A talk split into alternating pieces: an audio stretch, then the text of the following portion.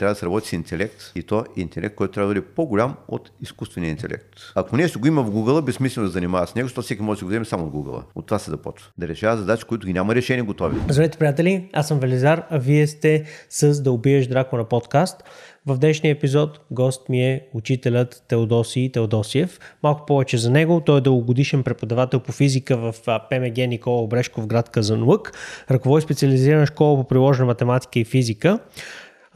Ежегодно Неговите ученици участват в международни състезания и олимпиади по физика, като от общо 11 златни медала, печелени от български участници на международни олимпиади по физика, 7 са на възпитаници на неговата школа, включително най-високите индивидуални резултати и отборни постижения. Има 13 индивидуални първенци на националните олимпиади по физика и повече от 50 участници на международни олимпиади по физика.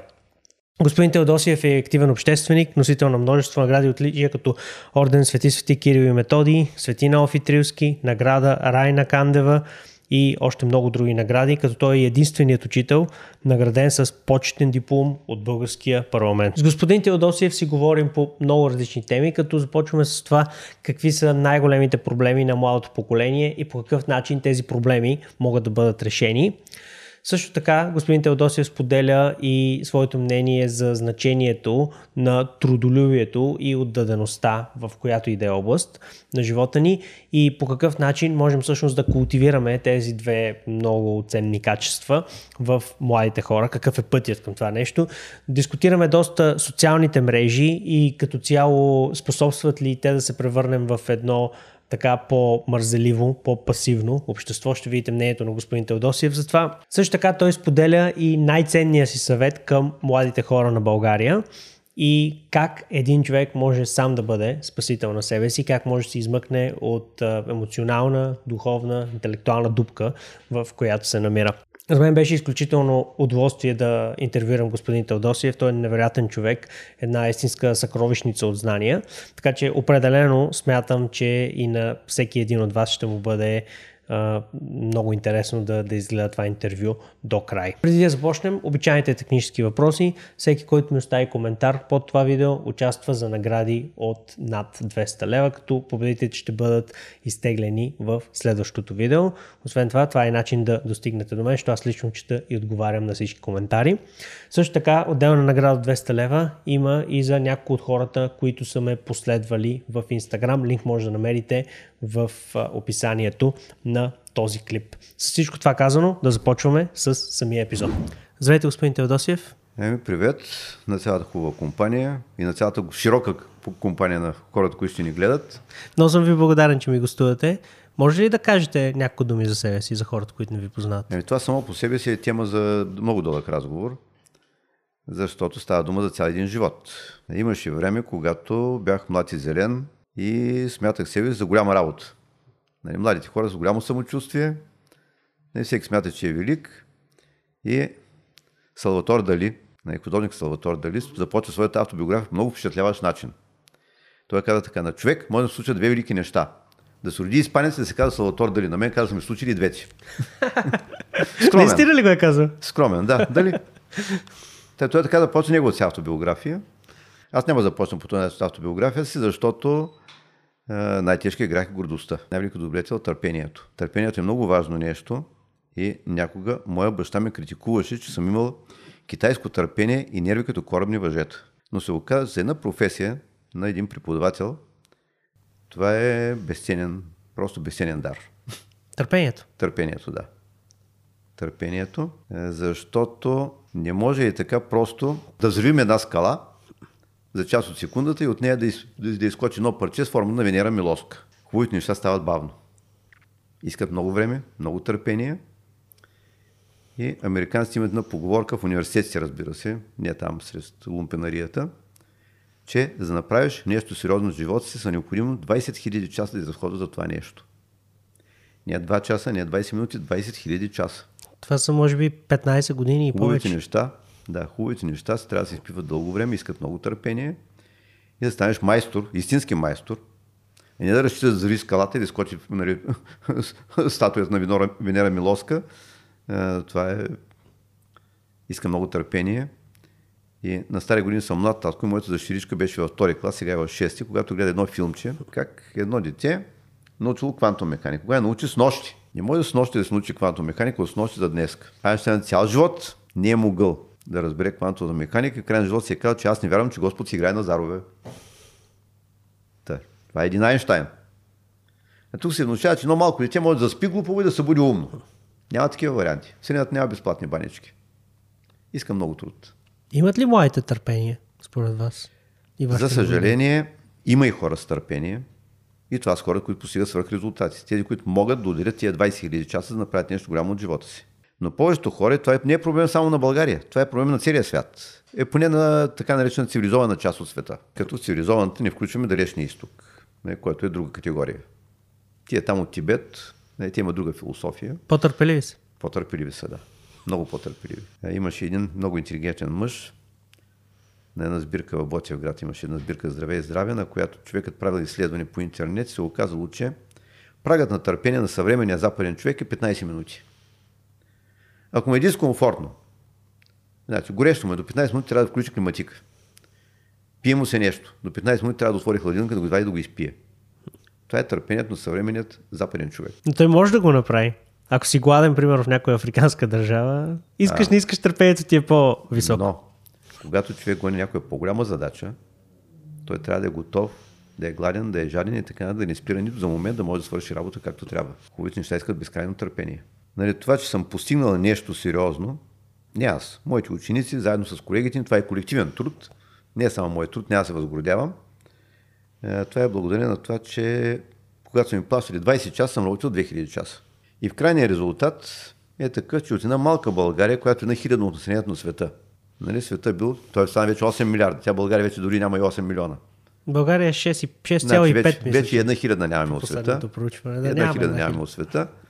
Така, от една такава малка България има 16 държави в света, които имат абсолютни първенци на Международна олимпиада по физика. Значи първи първи, който е от точки на първия се дават 90 на 100 точки на първия, който наберем, се дава също златен медал.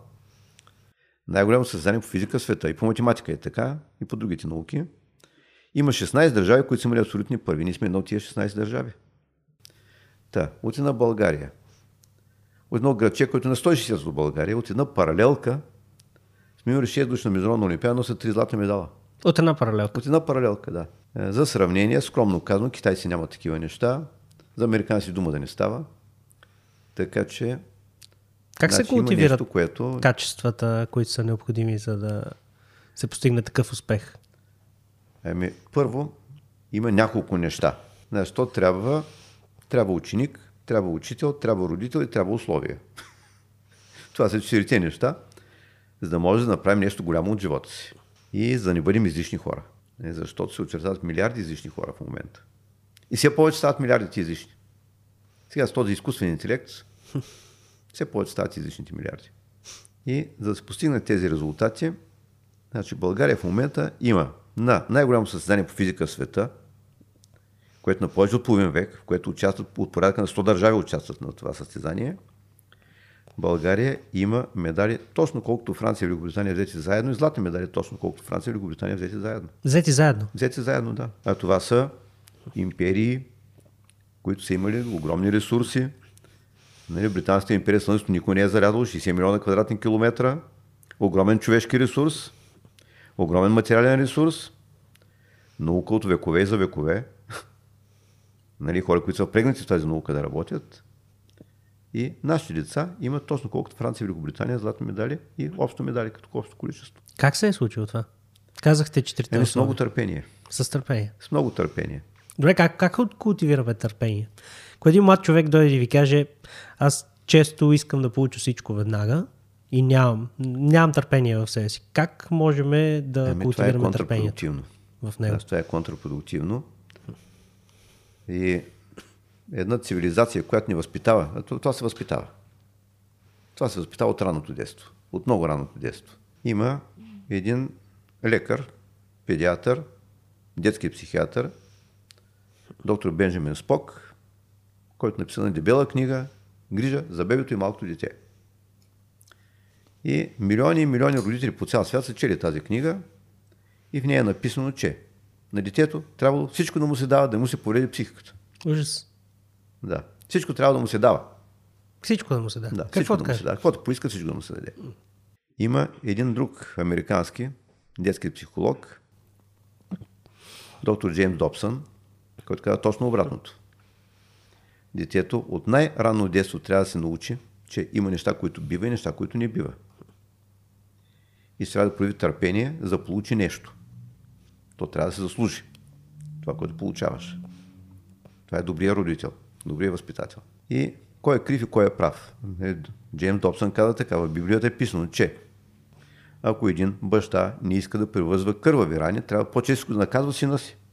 Да наказва. Ако не иска да превързва кървави рани, трябва да наказва Да, сина ако не иска да превъзва кървави рани някой ден, трябва по-често да наказва сина си. По-честичко да наказва сина си. Така, то си написано в Библия, това е резултат на дългогодишен, хилядолетен човешки опит. Хилядолетен човешки опит.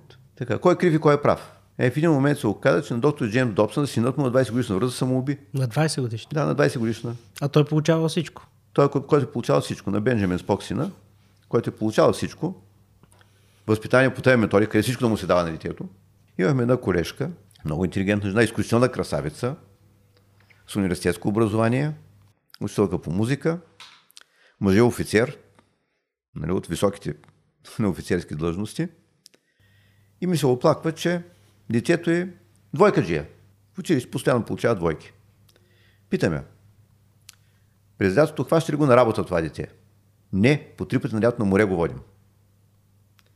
Казах, това дете някой ден ще ви бие. Само една година мина, идва разплакана на училище, малкият ги бил. Значи, бащата подполковник в армията, нали, майката универс... учителка с университетско образование, синът ги бил и двамата, нещо не му дали. Заслужават си го. Абсолютно си го заслужават родителите. Да ги бият децата им. Такива деца трябва да бият родителите си. Заслужено е.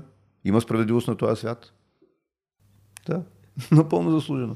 Тоест, вие казвате, че една, един от начините да, да се създаде търпение в младия човек е всъщност да не му се дава Да се научи всичко. на лишение. Се че има неща, лишение. които може, неща, които не може. Това трябва от най-раното детство да стане. Защото после вече може да бъде късно. И най-контрапродуктивното е възпитание на консуматора. Имаше време, когато това се възпитават на всичко американско. До момента, в който един много известен политик, доктор Хенри Кисинджер, направи едно изявление, че ние, казва, пропагандираме на цял свят идеалите на свободата, демократията и консумативизма. Да, това беше буркан мес с лъжица отрова вътре. Свобода и демокрация е хубаво. Аз лично съм маняк на тема свобода. Като малък съм отглеждал кучета, имал съм домашни любимци. Никой не съм връзвал куче на вирига. Никога. Просто никога. Маняк на тема свобода. Обаче, какво, какво значи консумативизъм? Ами в края на Римската империя Римляни стигне до там, че яде, яде, с едно, перо си бръкне в гърдо, може да повърне, че пак да яде. Толкова много, нали, от цял свет тикат блага към тях, богати, и се притесняват, че не могат да издадат всичко, което, може да им, се- което, което им се предлага. За нещастие, това сега се предлага като начин за лекуване на, от, на света от рецесията. Не обичам да говоря за политика и не искам да се навличам неприятности, не искам на ученици да навличам неприятности, но Кристалина Георгиева, която от България е излязла, заявява, че нали, ключът за решаване на проблемите с, нали, с е, световната криза е бил купувайте, купувайте, купувайте, свърши пари, взимайте заеми и продължавайте да купувате. Значи да купуваме нещо, което не сме заработили още. Това е престъпление срещу човечеството. Много хора го правят обаче. Това за мен е срамно нещо. Това не е достойно, това е нещо срамно, много, много срамно. И това не съм го измислил аз. Имаше един българин, който работи в Нью-Йорк на фондовата борса. Той заяви, най-мръсна дума на този свят е думата заем. Няма по-мръсна дума от думата заем. Така че първо се работи, първо се го заслужаваме и после трябва. Не може да харчим пари, които не сме заработили. Точка. Това е истинския морал. А другото е крадене от децата. Се представете един човек, който отива на едно малко детенце и да му открадне баничката. И това са хората, които предлагат заеми. Това е крадене от бъдещето. Вие визирате ос- основно бързите кредити, предполагам, защото заема може да бъде използван и за покупка на активи, които да носят пари. В смисъл има и добър кредит и лош кредит. А кои са большинство? О, тук няма спор. Ами, за съжаление, нали, Едно е да вземеш кредит, за да изобретиш нещо ново, да речем, да направиш някакъв нов продукт. И друго да вземеш кредит, да го изконсумираш. Кредит за почивка, пример. Да, кредит за почивка, това е престъпление срещу човечеството. Да. Свети Хенри Форд, преди повече от 100 години, е живел в един гараж, ръцете му черни до, до раменете чак, нещо повече след това чак бил милионер пак ръцете му са били черни до, до, до лактите, може да прочете всички едноетажна Америка на Илфи Петров.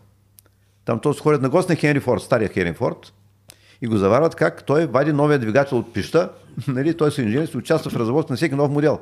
Лично участва в разработката. Нито една банка не му дава кредит. Нито една банка не му дава кредит. След като изобретява нов начин на производство. Нас това е гений, който създава благоденствие за милиарди хора. Прави така, че с малко работи може да произведе огромно количество продукция, така че всеки селянин да може да купи трактор и всеки работник да може да си купи кола. Това е мечтата на Свети Хенри Форд. Не както на Свети Никола Тесла мечтата да освои хората от тежки физически труд. Не, той изобретява асинхронен електродвигател, променил толкова електричество и създава благоденствие за милиарди и милиарди хора. За милиарди хора създава благоденствие. Та. Защо ви наричате свети? Кое? А, Хенри Форд и Никола Тесла. Ами, защо тези хора заслужават ореола на светци? Това са хората, които реално движат и хранят света. Които реално движат и хранят света. Не, не убийците, не масовите убийци там, които организират войни, не, които организират кризи, защото кризи по изкуствен начин се организират. Това са планирани кризи. Някой човек цял живот става в тъмно, ходил на пазара, продава магданос. И една нощ се оказа, че всички му пари изгорели. Убили ги едно към хиляда. Както на Балкана съм купил едно селско училище, там един, един местен човек каза как къщата си, как спирали вагон на сред гората, цялото село ходило да разтоварват тухли, как се е строили тая къща, накрая продал къща за парите за едно прасе.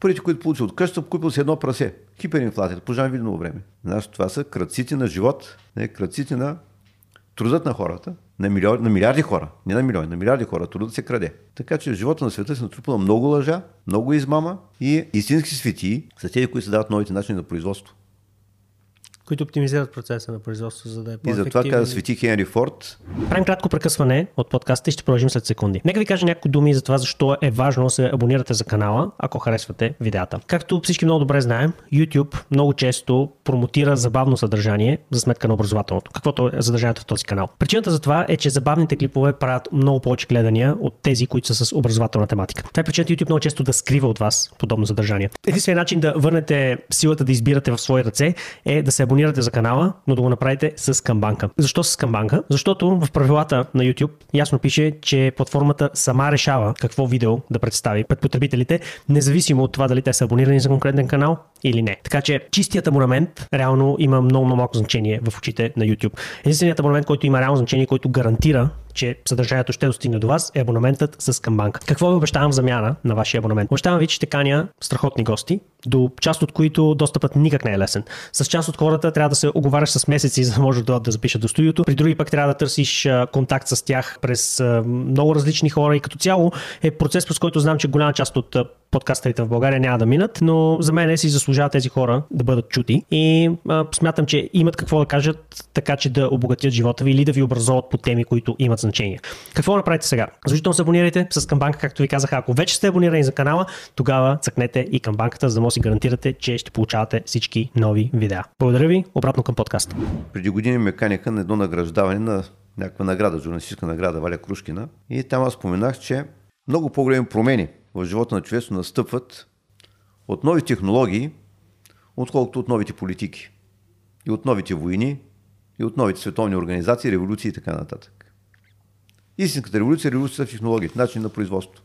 И как се променят нещата ми. Цели класи ще изчезнат. Много професии, цели класи ще изчезнат. Една журналистка беше готова да се бие с мен, че работническата клас нямало как да изчезне. Каза, ма как? Може ли комбайн без комбайнер? Моят отговор беше, може. Има го вече, направено е. Направено е. Коя година е спорил с вас журналист? това беше преди си на години. Така. Но вече го имаш. Имало го. Е. В момента и в България го има. В момента и в България го има. Инженер Димитър Ангелинов, село Богомилово край Стара Загора, са присушили едно блато, и огромни гредили се равнили всичко там. Не? С 5 души персонал отглежда 8 милиона корена зеленчук годишно на фирмата Дерони. 5 души персонал. Само с 5 души? Само 5 души. Значи, Безпилотно. Значи минава редосялката с точно плюс минус 2 см. GPS от космоса го управлява. Така. Капковото напояване. Старозорски канал минава там покрай, покрай въпросният блок. 3150 декара. Се стопани от 5 човека. Като се промени на разсада, от космоса, установява спектъра си е променил, трябва един къси там химически елемент липсва, добавят го в капките в водата и веднага се, отново се раззеленява всичко. Голямата наука е превърната голямо производство. Има го. И в България го има вече. Но аз зададох обратния въпрос. Ако представлява комбинират без комбайн? Е, тя попита, комбайн без комбайнер може ли? Безработен. Какво представлява комбинират без комбайн? Значи, онзи, който много работи, не е онзи, който стои на кормилото, а тия хиляди хора, които са създали уния механизми там, които работят в тази машина, не може един човек да изхрани хиляда човека или един милион човек. Добре, какво ще стане, когато милиарди хора станат излишни? Бъдат заменени с изкуствен интелект. Не знам дали следите. Ами да, с машини. да, да, да. Нещата на там отиват. Нещата на там отиват и затова, значи, моята жизнена мисия е ние в България, нашите млади хора в България да не бъдат между тези излишни. Как можем да го направим? Ние да не сме от милиардите излишни. Защото наистина се очертават милиарди излишни. Имаше интервю с някакъв японец, който има 36 работника. В един момент изхвърля 36-мата работника и слага един промишлен робот, който работи 24 часа в денонощието. Не иска майчински, не иска болнични, нали, не го хваща коронавирус, да. Така, не се разсеява, не му лъщи окото, не се заглежда там в момичета. Така, и работи с идеална повторимост по-качествено от работниците. За последните 50 години, за последните 50 години, официална статистика казва, че населението на хората по света се увеличило е, с една трета. Света е нарасна с една трета като население. В същото време са изчезнали две трети от гръбначните животни на Земята. Две трети от гръбначните животи са изчезнали от Земята. Значи това са от жаби до слонове, две трети няма местообитания за тях и толкова. Е, не може да покрием цяла земя с бетон. И не бива. Не. Защо не бива? Ами, не бива, защото ние сме свързани с тази природа. Милиони години сме оцелявали свързани с природата. Например, там, където аз живея в Казанлък, има едно предприятие Арсенал. Всички знаят какво прави Арсенал, значи произвеждат неща за убиване на хора.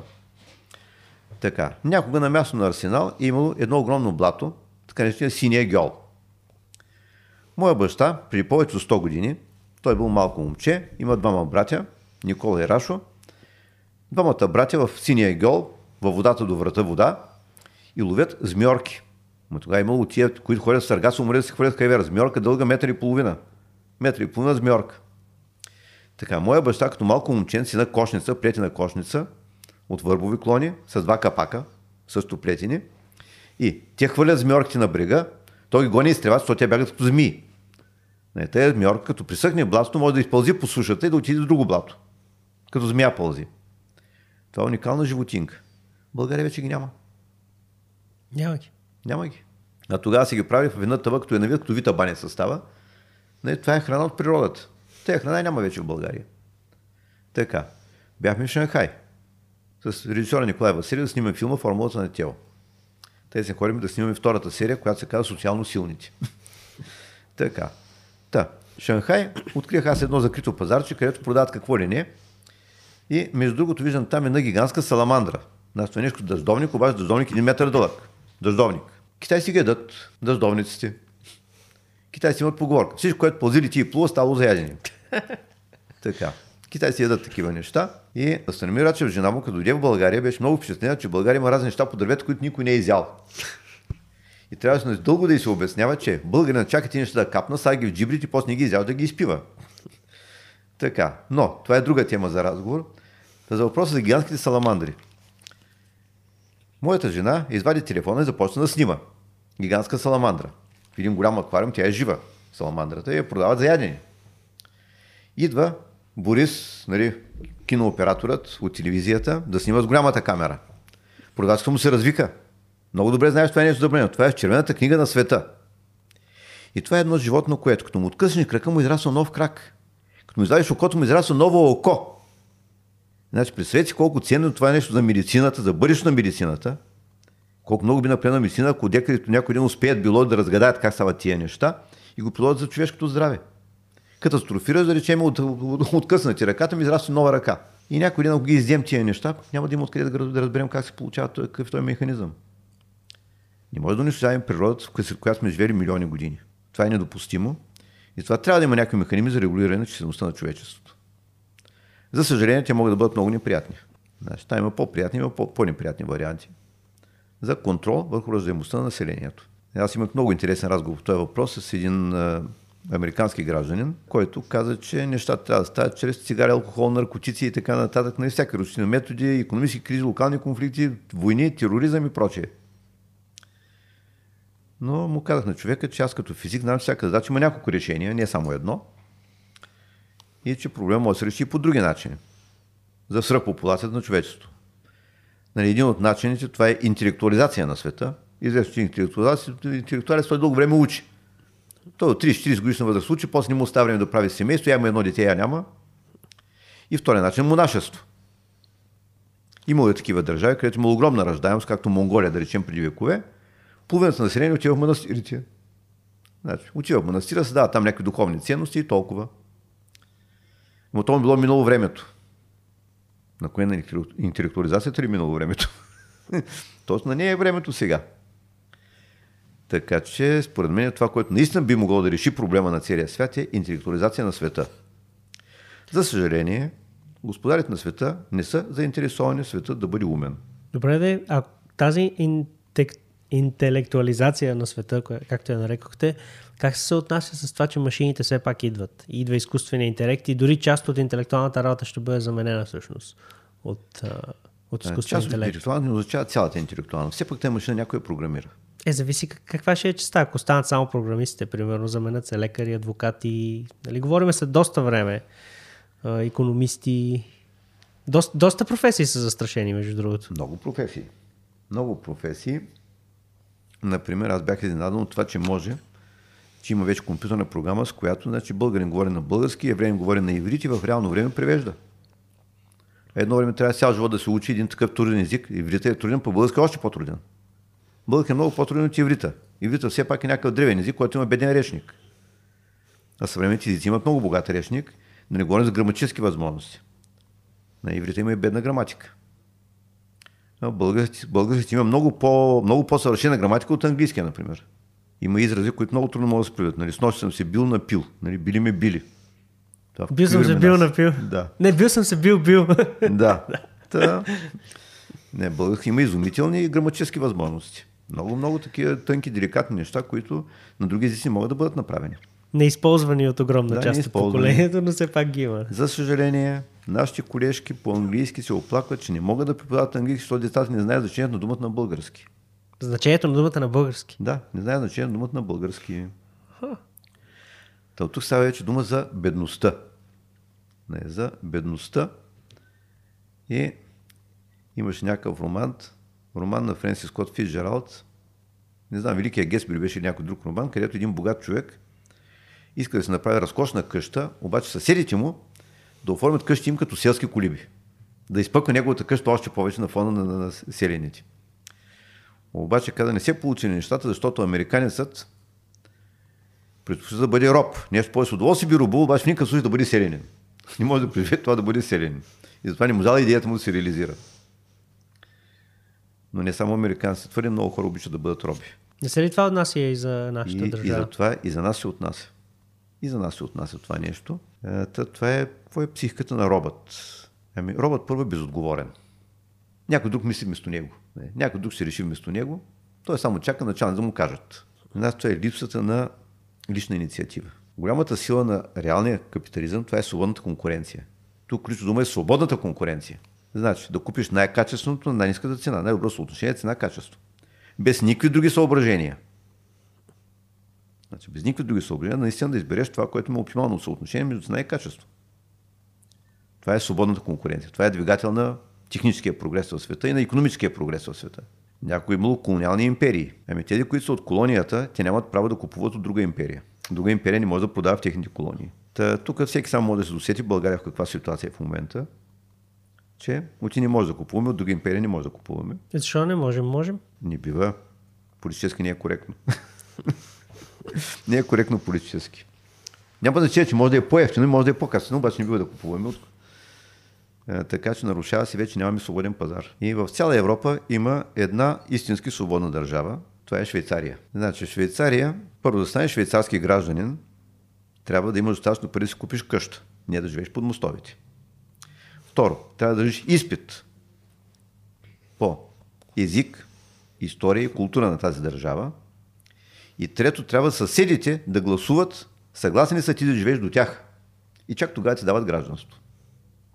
И не да дойдат милиони мигранти и да се изтърсят тук, да дойдат с техните си нрави, с техните си обичаи, с техните там е, е, привички и да ги, да ги натрапват на хората, на които са дошли да, да, да експлуатират, да паразитират върху социалната им система. Но Швейцария не членува в Европейския съюз. Не членува в НАТО. Не членува в ООН. И в ООН ли? И в ООН не членува. Макар, че има, има там много от, от, от части от организацията ООН, значи тя е място за седалище на ООН. Нали, там има служби на ООН, които работят в Швейцария. Но сама тя не членува. За да не се налага да гласува против някого. За им се налага да гласуват против някого. Толкова. То се толкова са неутрални на практика. Толкова са неутрална държава, да. При много години аз бях кандидат за народен представител за Велико народно събрание. Ако бяха ме избрали, аз точно това ще да се боря. България да приеме швейцарска конституция. В тази държава се, живоят, ще се говорят четири официални езика и никой с никой не връздува, никой с никой не се бие. А цялото население има оръжие. Там, като изкараш казармата, си дават си нос картечницата вкъщи и един път в месеца ходиш с община, се получава патрони, се тренираш сам. Абсолютно всеки има оръжие.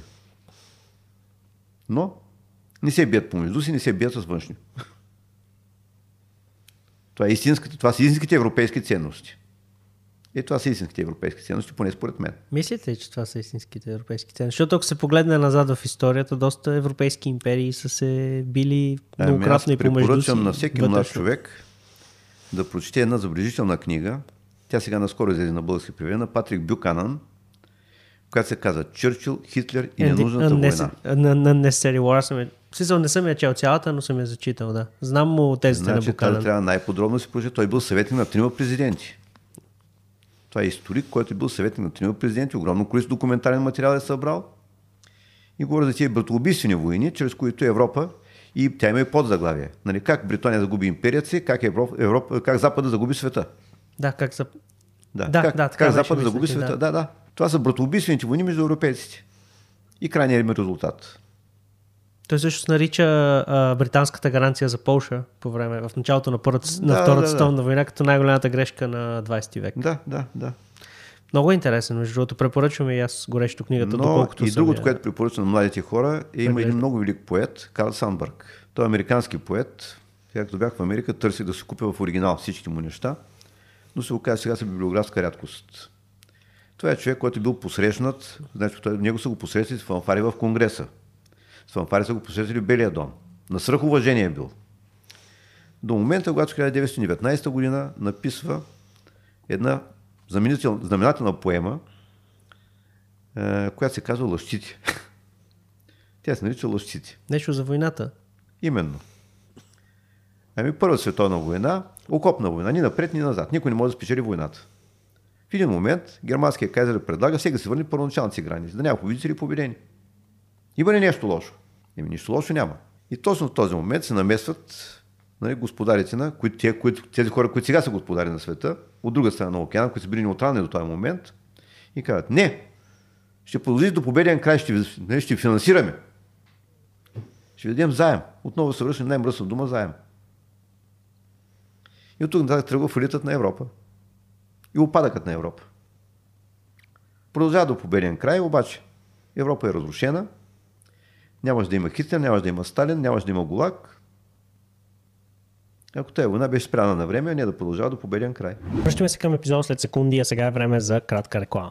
Новата ми книга Да убиеш дракона е вече на пазара. В книгата засягам важни всички теми, като това как да имаме повече дисциплина на базата на много, много странен метод, който сам съм си измислил, не съм срещал в книгите, но работи изключително, изключително ефективно, защото елиминира въпроса за това да бъдем дисциплинирани или не. Просто няма друг избор, да бъдем дисциплинирани. Знам, че звучи странно, ще прочетете в книгата повече. Пишете това как да придобием по възможно най най-лесния и бърз начин увереност в която искаме област на живота. Много хора тръгват грешно към придобиването на, на, на увереност и съответно се провалят. Но ако го правите по правилния начин, всъщност значително увеличавате шансовете си да успеете. Също така пиша и за интуицията и за това как да я подобрим, за да може да взимаме по-добри решения в живота си, използвайки метод, който наричам медитация върху хартия. напиша книгата ми отне почти 4 години, около 400 прочетени книги, много изписани тетрадки с разсъждения и много, много проба грешка на бойното поле на живота. Като знанието, събрано в тази книга, не е преписвано от някоя западна книга или нещо такова, просто всичко е автентично, всичко е мое, всичко е смляно, така че да има практически стъпки след всяка една глава. Не съм оставил някакви теми да висят във въздуха, без накрая на всяка от тях да има реални практически стъпки за това как може да приложите това, което е научено. И това смятам, че всъщност е най-ценното нещо в тази книга. Каквото и захванете, винаги знаете каква е следващата ви стъпка, за това да подобрите съответната област на живота ви. Ако това е нещо, което ви интересува, книгата можете да намерите на линка в описанието към този клип. А сега да се връщаме към подкаста. Най-вероятно историята ще се развие по различен начин, макар че ние не можем със сигурност тогава да знаем. Санбърг вече е в, в, в, в немилост, нали? И намерих една книжаница в Нью Йорк, която е 18 мили. И 18 мили книги. Знаете, това рафтовите са дълги 18 мили. На 4 етажа. И на тавана, най-отгоре, на последния етаж, в едно ъгълче намерих едно малко място за поезия. За сметка на това имаше цял етаж за езотерика. така. И там имаше на толкова малка стихосбирчица на Санбърг. Обаче повечето му произведения ги нямаше вътре в тези стихосбирка. Та, тъй, че този човек не, писва, пише една поема против хората, които са излъгали света. Не, тези, които той казва така. Лъжеца ходи в скъпи дрехи, лъжец ходи в дрипи. Лъжец се лъжи в скъпи дрехи и в дрипи, лъжец се лъжи си от лъжи си живее и мре в море, в море лъжи. А каменарят залъка се вади от площа на гробна лъжеца, изписана с всякакви лъжи. и как в един момент тия хора се събират за сключените врати и решават да излъжат целия свят. И още 7 милиона убити допълнително. Значи от този момент нататък, след като се включват и те, още 7 милиона допълнително убити, каза млади момчета, избрани за своят ясен поглед, здрави мисли, бистър, нали, човек, който има някакви дефекти, не са го взимали войник. Значи това е ентропино явление. Най-качествените момчета са били убити. Остават сакачите. 2-3% от населението на Германия и Франция е изпита. От общото население, дори ами, не в Първата световна. Има и по-страшни неща. Значи има сега една рускиня беше разказвала как в тяхното село през Втората световна война един единствен мъж се върнал от фронта. Значи, от съветската армия, тия, които започнали войната през Втората световна война, само 3% доживели до края на войната. Всичко останали са убити. А чето меморията на Брежнев, в които се казва, че в, в Сталинградската битка средната продължителност на живот на войници била 2 минути и половина. В Сталинград? Да, в Сталинград. Средната е, как две минути те те пускат и умираш след две да. минути? Две минути и половина и си убит. да. Та рускинята каза как тяхното село се върна един единствен мъж без два крака, сакат мъж без два крака, с отрязали му краката. И момичета в селото, които са на възраст да се женят, са си го носили от къща на къща и направи бебето, защото няма кой. Защото няма кой. Та това е крайният резултат нали, от тегнението на заеми. Това е крайният резултат от получаването на заеми. Аз лично съм голям любител на мемуарна литература, е, защото бил съм съдебен заседател, знам, че трябва да слушат всички свидетели. Не само един свидетел. Всички страни трябва да се изслушват. И един добър журналист е той, който дава трибунат на всички възможни страни да се изкажат. И тъй, че зрителя сам да си направи извода, в крайна сметка, нали, кой е крив и кой е прав. И да даде възможност на отговори на всички, разбира се, но това е много сложно мероприятие, не е толкова лесно организиране. И трудно може да се намери място в света, където да има истинското. Нали, това, да има този подход изпълнен. Та, той ние като обикновени хора сякаш много трудно може да знаем какво е истина и какво не е. А, така Защото си е. имаме достъп до много ограничена информация. Напред. Така си е, но като бях малко дете, баща ми се тържи нещо на струга, срещу него един човек, той е застанал така, покава минула маринка, така от към ръба, показва, това е тел, нали, изглежда тел, но като обърнеш, така че е ламарина. Те нещата трябва да се обръщат всички страни, да може да ги огледаме и да разберем. трябва да им стерео изображение да получим.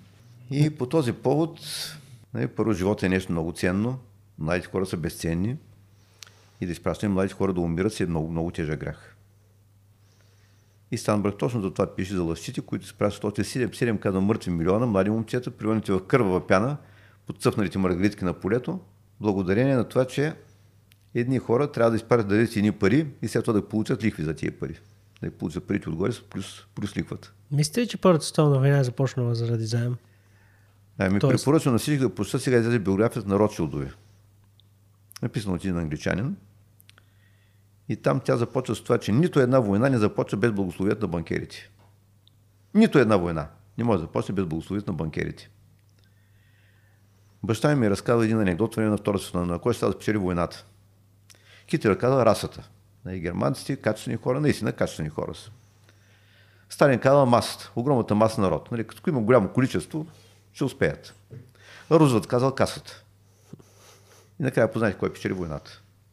Ми касата, разбира се. Не можеш да водиш война, ако нямаш каса. Така че и който пък взима заеме за да води война, знаеш, той вкара в робство децата и внуците си. Това е престъпление срещу следващите поколения. Пак за младите хора ставаше дума. Тъй, тия, които се ентусиазират, Моят син той се беше запалил, той ще ходи доброволец. които се ентусиазират да ходят на война, смятат, че това е нещо като холивудски екшен, нали? война с прашки. Няма такова нещо. Войната е прекалено мръсно нещо. И си спомням как преди години имаше една война в Афганистан. Някакъв японец, който чул пропагандата, че видиш ли там талибани са добрите, а пък нали, руснаци са лошите. Японец, който продължение на повече от 10 години учил много видови бойни изкуства и отива да се включи на страната на талибаните. Нито една хватка не успя да приложи. Още първи, първата битка от няколко стотин метра убит с автомат Калашников. От разстояние. Нито една хватка не успя да приложи. Та, войната не е това, което е била. Да е някой. Героизация. Александър Матрос с гради си запушил амбразурата, за да може да превземат е там точка, където имало бункер на, на германците. Така. Мина това време, когато може с гради си запуши амбразурата. Има изкуствен интелект, нали, идва един бръмбър е такъв, Идва един дрон. Идва един дрон, да. който ти разпознава физиономията и ти гръмва в челото. Да. Така, сега един добър програмист може да свърши повече работа, отколкото един милион културисти, които са правили хиляда упражнения, нали, градили види бо- бодибилдинг, нали, градили мускули, учили хватки. Никаква хватка. Излишни хора. Значи, окаже, че тия, които много са правили бо- бодибилдинга, те са излишници. В една война. Сега се работи с дронове, с роботи и най-вече с пари. Тия неща струват пари. Както винаги. Да. винаги се работи с Касата. Касата. Нека ви върна малко в а, България. Така че в България първо трябва да ни порасне касата. Значи младите хора трябва да се научат да печелят. Точно ще да ви питам за младите хора в Да. България. Да, довършете си Да. Трябва да се научат да печелят. Да. Трябва да се научат да работят нещо, което е необходимо на останалия свят. Нещо необходимо на останалия свят. И да са готови се да- връщам, връщам се на Иля Илф и Евгений Петров, които са писали книгата Едноетажна Америка. Това са го писали 1920 и някоя си година. Едноетажна Америка. И те описват американците така, че характерно за американците, той като седне вкъщи вечерта, сядат цялото семейство и почват да правят сметки. Смятат. От кое какво се печели и да се хване работи само това, от което се печели най-много. Не това просто, което се печели, това, което се печели най-много. Оптимизация. Да намери от какво се печели най-много и да работи това нещо. Защото ние можем много неща да работим, обаче за твърде много хора все още е идеологията на дългата мутика. Спомням си как преди години имаше едни африкански държави, на които държавният герб има две кръстосани мутики. И може би и сега има същия държавния герб на тия африканците. Но, да не говорим за нравите в тия държави. Моята майка работи в правителствена болница и по едно време там лекуваха майката на Амин Иди Дада. Имаше един такъв, който беше първия комунистически император в Африка. Не знам как се става думите комунистически император, обаче той беше комунистически император в Африка. И майката на този император лекуват в България в правителствена болница. Идват журналистите да взимат интервю от бабата. Доволна ли от лечението? И бабата казала, че всичко било добре, ама храната не била добре. Значи, тук всичко било много хубаво, само че храната не била каквото трябва. И какво е липсвало? Ами липсвало от нейната любима храна на бабата е било супа от бебешка ръчичка. Любимата храна на бабата. Чуя коя си. Чуя коя си. Моята дъщеричка Йоанна беше много впечатлена, като четохме една книга на един български пътешественик за Папуа Нова Гвинея. Там е ли поговорка? Колкото повече едеш, толкова по-самотен ставаш. Еми, чуя коя си. така. И само, че там нали, имат техния, според техния фолклор, тезата е, че месото на белите не било вкусно, защото ядат сол. Месото на японците е било по-вкусно, защото не ядат сол. А най-вкусно било да изядеш жена си.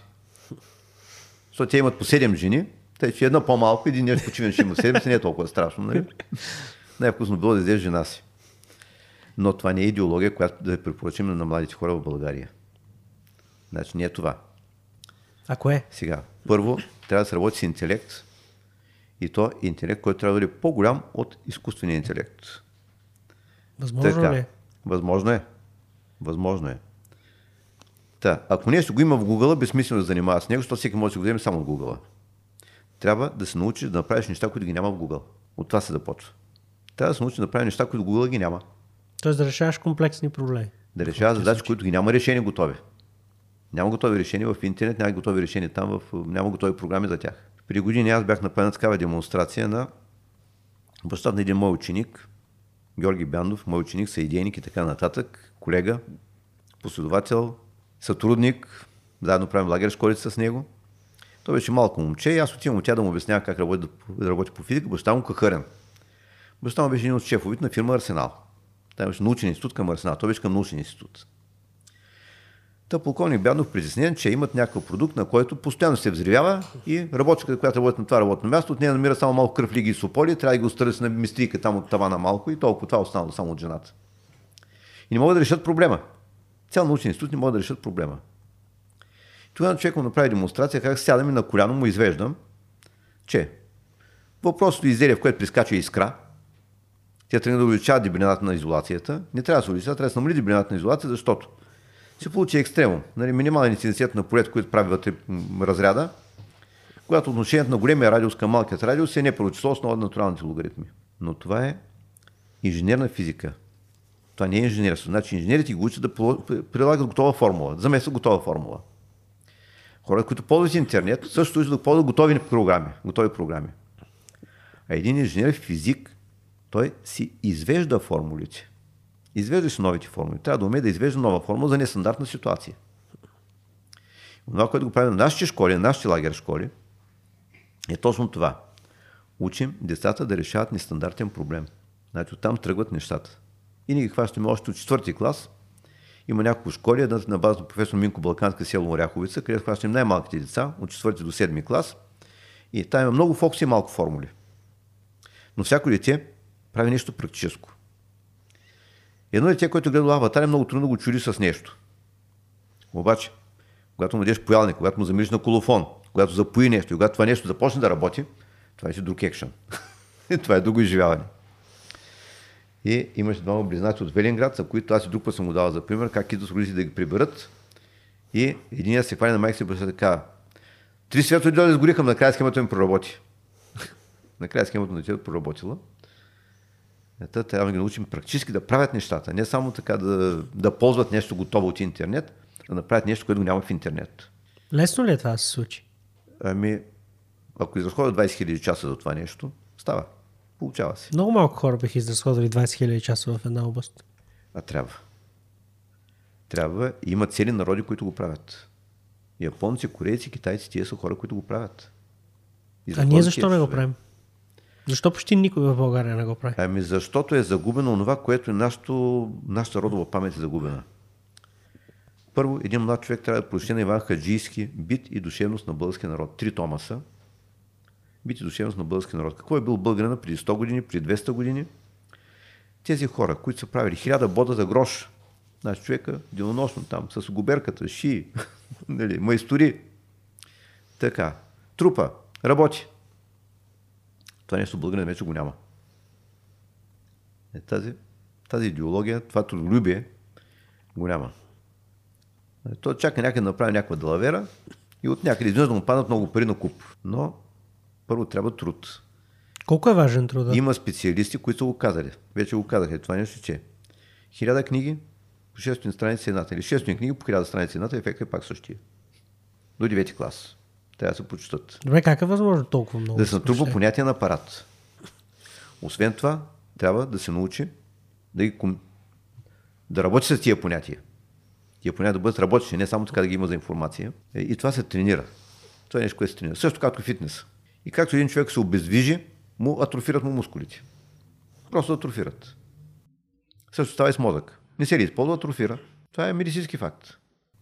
Човек, който не си използва мозъка, един напънат, клетките отмират. И това започва от най-ранното детство. И затова у нези народи, далечния изток, си хващат децата и там училището е от 6.30 сутринта до 10 часа вечерта. Училището. От 6.30 сутринта до 10 вечерта? Да, да, да. Бяхме в Шанхай, в една природно-математическа гимназия, 70 км от центъра на Шанхай и където преподава Станимир Рачев, наш възпитаник. И 6.30 сутринта всички студенти за гимнастика, 6.30 до 7 се играе гимнастика, в 7 се свири химна, вдига знамето, отиват на работа на война и работниците и всички го правят това нещо. Цял Китай, от детска година до пенсионерите играят гимнастика сутрин. И през деня прекъсване само за храна, преди обед се обед учат, вечерта, от 7 до 10 вечерта се пишат домашни под ръководство на учителите и не мислим от другия ден да отиде без домашна някой. На това място един наш ученик, деветокласник, зададе въпроса, ами личния ми живот? нали, кога ще остане време за личния му живот? Китайца няма личен живот. Японеца няма личен живот. Значи японката до 26 годишна възраст учи и може да стане професор. На 26 годишна възраст се омъжва. Колкото по-високо е израснала, толкова по-кастен мъж ще намери. Те са кастово общество. Те са иерархично общество. И с това уважава според това какви деца е възпитала и отгледала. Жената уважава според качеството на децата й. А при нас за нещастие повечето родители хвърлят по един таблет в ръцете на детето и го оставят там да се, да се баламосва с таблета и го оставят да прави каквото си иска. И по този начин му се сменя чипа без операция. Просто без операция детето си губи идентичността. И национална, и емоционална, и ментална. И крайният резултат е поголовно невежество. Какво е решението според вас? Първо трябва законодателни промени, които никой не смее да ги направи. Какви са тези законодателни промени? Не трябва пари да следват ученика, пари трябва да следват резултата. Те в момента следват ученика, т.е. е на кълпак все още, така ли? При нас е на кълпак, да. И затова българска диплома за една и съща оценка може да стои гений, да стои идиот. Оценката да бъде една и съща.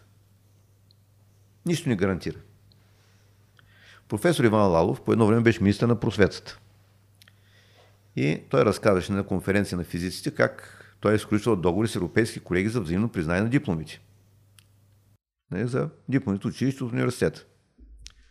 Минават години, неговите колеги ми се обаждат, че съжаляват, че с България са сключили такива договори. Съжаляват, че с България са сключили такива договори. Защо? Българска диплома нищо не гарантира. Една и съща оценка, да те оценка може да стои гений, може да стои идиот. И вероятността не е много различна. Това не въжи ли в някаква степен и за други европейски дипломи? Особено източноевропейски. Тук е важна забележката, особено източноевропейските. Значи, ние се научим да лъжим твърде много, макар че имаме по-далечна история. Де? Историята е доста по-далечна. Може да се върнем още с нали, хиляда години назад, когато сви цар Борис Покрасител кръщава българите, те стават християни, вече с Византи има вечен мир. Нали, докато той е бил жив, мир. Да, ама идват синовете му, които го наследяват, гледат тия златни кубета на Константинопол и не може как така ще го оставят тия. Тия трябва да ги завладеят тия златни кубета. И пак по войни, никакво турско робство нямаше да има. Никакво турско робство нямаше да има, ако бяхме да подали един вечен мир с Византия. Вечни съюзници. Но... Но хората се смеят и не може да имат вечни съюзници. Защото ами... децата на, им, на владетелите може да не са приятели, каквито са били владетелите. Та, тук не става дума просто само за приятелство между хората. Това става за бъдещето на една цяла цивилизация. Но никой не мисли хиляда години напред. То може ли да се мисли хиляда години напред? Между големите економисти в момента мисли най-много за 3 месеца напред. Никой не мисли за повече от 3 месеца напред. В економиката. Е, там трябва да се мисли хиляда години напред. Но ние нямаме предвидимост за толкова дълъг период. Но поне трябва да се опитваме. Поне трябва да се опитваме да предвидим някои неща. Имаше една забележителна книжка, писана през 1900 година от Поло Монтегацо, която се казва Живот през 2000 година. И нали, това е някакъв опит за футуристично писание. И е много любопитно сега да я прочете човек, как през 1900 година се представи живота през 2000 година. Много е интересно. Аз между другото мисля, че я знам и част от а, Имаше, имаше доста акуратни предвиждания, сякаш, в тази книга. Значи, има неща, които са познали. Климатика, мисля, че беше предвидил. Не, че бяха предвидили, че ще има електрически файтони и гумен кълдъръм. Има. Има електрически файтони, нали? Е, гумен кълдарем няма, обаче има асфалт, нали? Така, който също е мекичък, така и няма да... Нитрополет карусите по него. Ще да има електрически дирижабли. Сега хората не те са дирижабли, има други средства за полет, обаче вече има изобретени електрически такива транспортни средства, има електрически. И в една област са познали, обаче в друга област въобще не са познали. Някакъв остров Тихия океан ще да бъде построен комунизъм. И как се представи комунизма? Първо, пълно равенство на хората. Отива с това всички ядат едно и също. Ама аз не обичам такива неща, няма такива работи. Всички ядат едно и също. Така, никакви капризи. На всички поравно. Ма един дебел, друг клющав. Еднакви порции. Трябва да има равенство между хората. Е, те скоро ще са... Да. се изравнят. Никакви моди, всички еднакво облечени. Еднакво облечени мъже, еднакво облечени жени. Униформа. Всички едно и също облечени. А маска не е с друга субика. Не може. Комунизъм. Всичко поравно. И най-интересното е, че вечерно време удря първа камбана, всеки съпруг трябва да изпълни задължение към съпругата си и удря втора камбана трябва да свърши. Ама аз не съм свършила, да си свършила. Точка на всички поравно. Не може да е една повече, на друга по-малко. Така се има комунизма. Като предвиждане в книга. Да, да, да, да, да, да. Там го има. Това е много интересно предвиждане. Да. Е, има една забележка, че се ражда лицата различни, затова трябва да вземат мерки. Измисли какво да направят. Едно кълъпче и като се роди детето го ставят в кълъпчето. Ако отговаря на размера, оставят го. Ако не отговаря на размера, го фърлят в една пеш и го изгарят. За да станат хората еднакви. Значи имало и такива идеи. И такива визии имало за бъдещето. Както виждаме, не са се случили, дори не са се случили. Има и варианти, даже по-зловещи от това, как си го представили. Нали? значи, още хора се опитват да прогнозират бъдещето, е, но по-важното е това е бъдеще за кого, не нали, за кои и да не попаднем в категорията на излишните. Защото един от ефектите на техническата революция на свети Никола Тесла и свети Хенри Форд е, че в момента по света има хиляда пъти по-малко коне, отколкото има през 19 век. Някой един селен има по десина коня. Тя за езда, за орание, за така нататък, за транспорт. Да принасят насам на там разни неща. Сега вече конете са на изчезване. Сега има само по състезание, там по хиподрумите. Тъй, че излишни коне, ма излишни хора. излишни хора. Значи, нези, които са работили само физическа работа, имам двама приятели, 18 годишни, е, които ми се моля да го реда на работа в едно предприятие, имам по всеки дравлик, защото съм влиятелен човек. Аз съм бил известен човек и трябва да го реда на работа. Питам ги, имате ли инженерски дипломи? Никакви дипломи нямат. Така, имате ли изобретения някакви? Никакви изобретения нямат. Казвам, чакай сега, те там им трябват, ама инженери, то инженер на световно ниво, които това е най-предприятие, най-големи заплати, ама там се работи на световно ниво, там искат компютри да владееш, нали, да си на достатъчно добър инженер, то на, на, на много над, над, над, средното ниво. Ама няма ли за общи работници? Казвам, няма. Няма, не им трябват общи работници. Трябва им инженер на световно ниво. Ама аз имам 6 деца. Еми, то първо, първо се учи, после се прави с тези деца. Ти от далечния изток. Значи, китайката, японката. Значи, японката учи от 26 годишна възраст, след това може да не са 6 деца, обаче колкото има, уважай според това какви деца отгледала. И детето на 3 години японци, тя опъна един червен конец по диагонална стая, то марширува. Детето марширува по конец. И там има 650 вида дипломи за средно образование. В Япония има 650 вида дипломи за средно образование. Първо се борят за елитна детска яса, елитна детска градина, елитно училище, елитен университет. Цял живот борба да се включи по елитната група. Конкуренция. Свободна конкуренция. Това е японското общество. Китай. Еми в Китай, онзи нашия ученик, който питаме какво ще стане с личния ми живот, нали? Трябва 20 000 часа да учи. Добре, трябва ли да се търси някакъв не. баланс все пак между работа и личен живот? Или учене и личен живот в случая? Един шахматист, който бързо да лапа пешки, му правят мата в три хода. Ако не иска да му правят мата в три хода, трябва да се научи да се лиши от едно удоволствие. Значи това е характерно цивилизования човек, това, че умее да отлага удоволствието. Уме да отлага удоволствието. По това се различава човек от животното. Животно върви през един пазар и гледа там някакви моркови, посяга да се найде с моркови от, от штанда. И му удра тояга по гърба. Човекът трябва да може първо работи цял месец, труди се, получава заплата, той отива и купува морков. Не може в момента, когато ти отговаря за живота, речем, на 1 милион човека, и да тръгне да си правиш удоволствието. В какъв смисъл отговаряш цивилизованият човек е... За, за живота на 1 милион човека? Ами, един човек, да речем, който е оператор на ядрена централа. Не може да зареже там пулта и да отиде да си прави удоволствие с колешката. И може да бъде фатално. Цивилизованият човек трябва да умее да отлага удоволствието. Това е признак на цивилизованост. Това се нарича емоционална интелигентност. И за нея се говори, обаче много малко хора знаят какво означава емоционалната интелигентност всъщност. Значи това е първо да мислиш, после да действаш. И никога да не извършваш непремерени действия. Просто никога. И ти отдреш нищо го могат. Китайци може ужасно да го боли, обаче той ти се усмихва. Усмихва се насреща и въобще не го знаеш какво мисли през това време. Усмихва се. Въпреки, че ужасно го боли в момента. Умее да се контролира. Се контролира нервите, се контролира емоциите, да се управлява. Това е цивилизованият човек. А пък тази там по-прок раб културата е, или хедонистичната култура, е всичко веднага е на момент. Сега и тук. Искам тук и сега. А според будистите, най-греховна дума на света е думата искам. Най-грешна дума на света е била думата искам. Защото човек да бъде щастлив, трябва или всичко да има, или нищо да не иска. Да не иска. И поне няма как всичко да имаме, остава опцията нищо да не искаме. Опция ли е това наистина в един голям капиталистически град за един млад човек? В Америка вече го има. Къде? В Америка го има, там има едно движение на минималистите. И това е надежда за света. Защото това все пак е нали, в момента, в момента това са господарите света са там. Що ми там се появиха такива хора, значи е точно обратно консумативизма. Един човек, който изхвърля всичко излишно, оставя си на гола, оставя с голи стени, само, само нещата, които са наистина, наистина реално необходими. Всичко излишно го изхвърля. И той човек, разбира се, работи, той не лежи там, не седи да медитира само по цял ден, а той работи, генерира нови идеи, създава нови технологии, обаче не се подава на стихията на консумативизма. Мислите, че това движение може да стане масово? Е, този економически растеж, непрекъснат растеж, за който се говори. Те е Грета Тунберг, нали, която е, много е гневна. Нали. Има нещо вярно, не разбира се абсолютната истина, че най-бързо растат туморите. Растежът сам по себе си не е признак на здраве. И според мен трябва да има растеж на качеството, а не на количеството. И когато света стане цивилизация на качеството, не на количеството, и от тук трябва законодателните промени. Цивилизация на качеството. Южна Африка. Южноафриканската република. Значи наш възпитаник, родители му идоха на работа в Южна Африка и той замина с тях и учи в някаква гимназия, в която двама ученика поискали да учат някакъв древен език, старогръцки беше и латински. За двама души идва преподавател друго училище да им преподава. За двама ученика. Идват от друго училище. От друго училище идва преподавател да преподава на тия двама ученика, защото искат да учат старо, старогръцки или латински.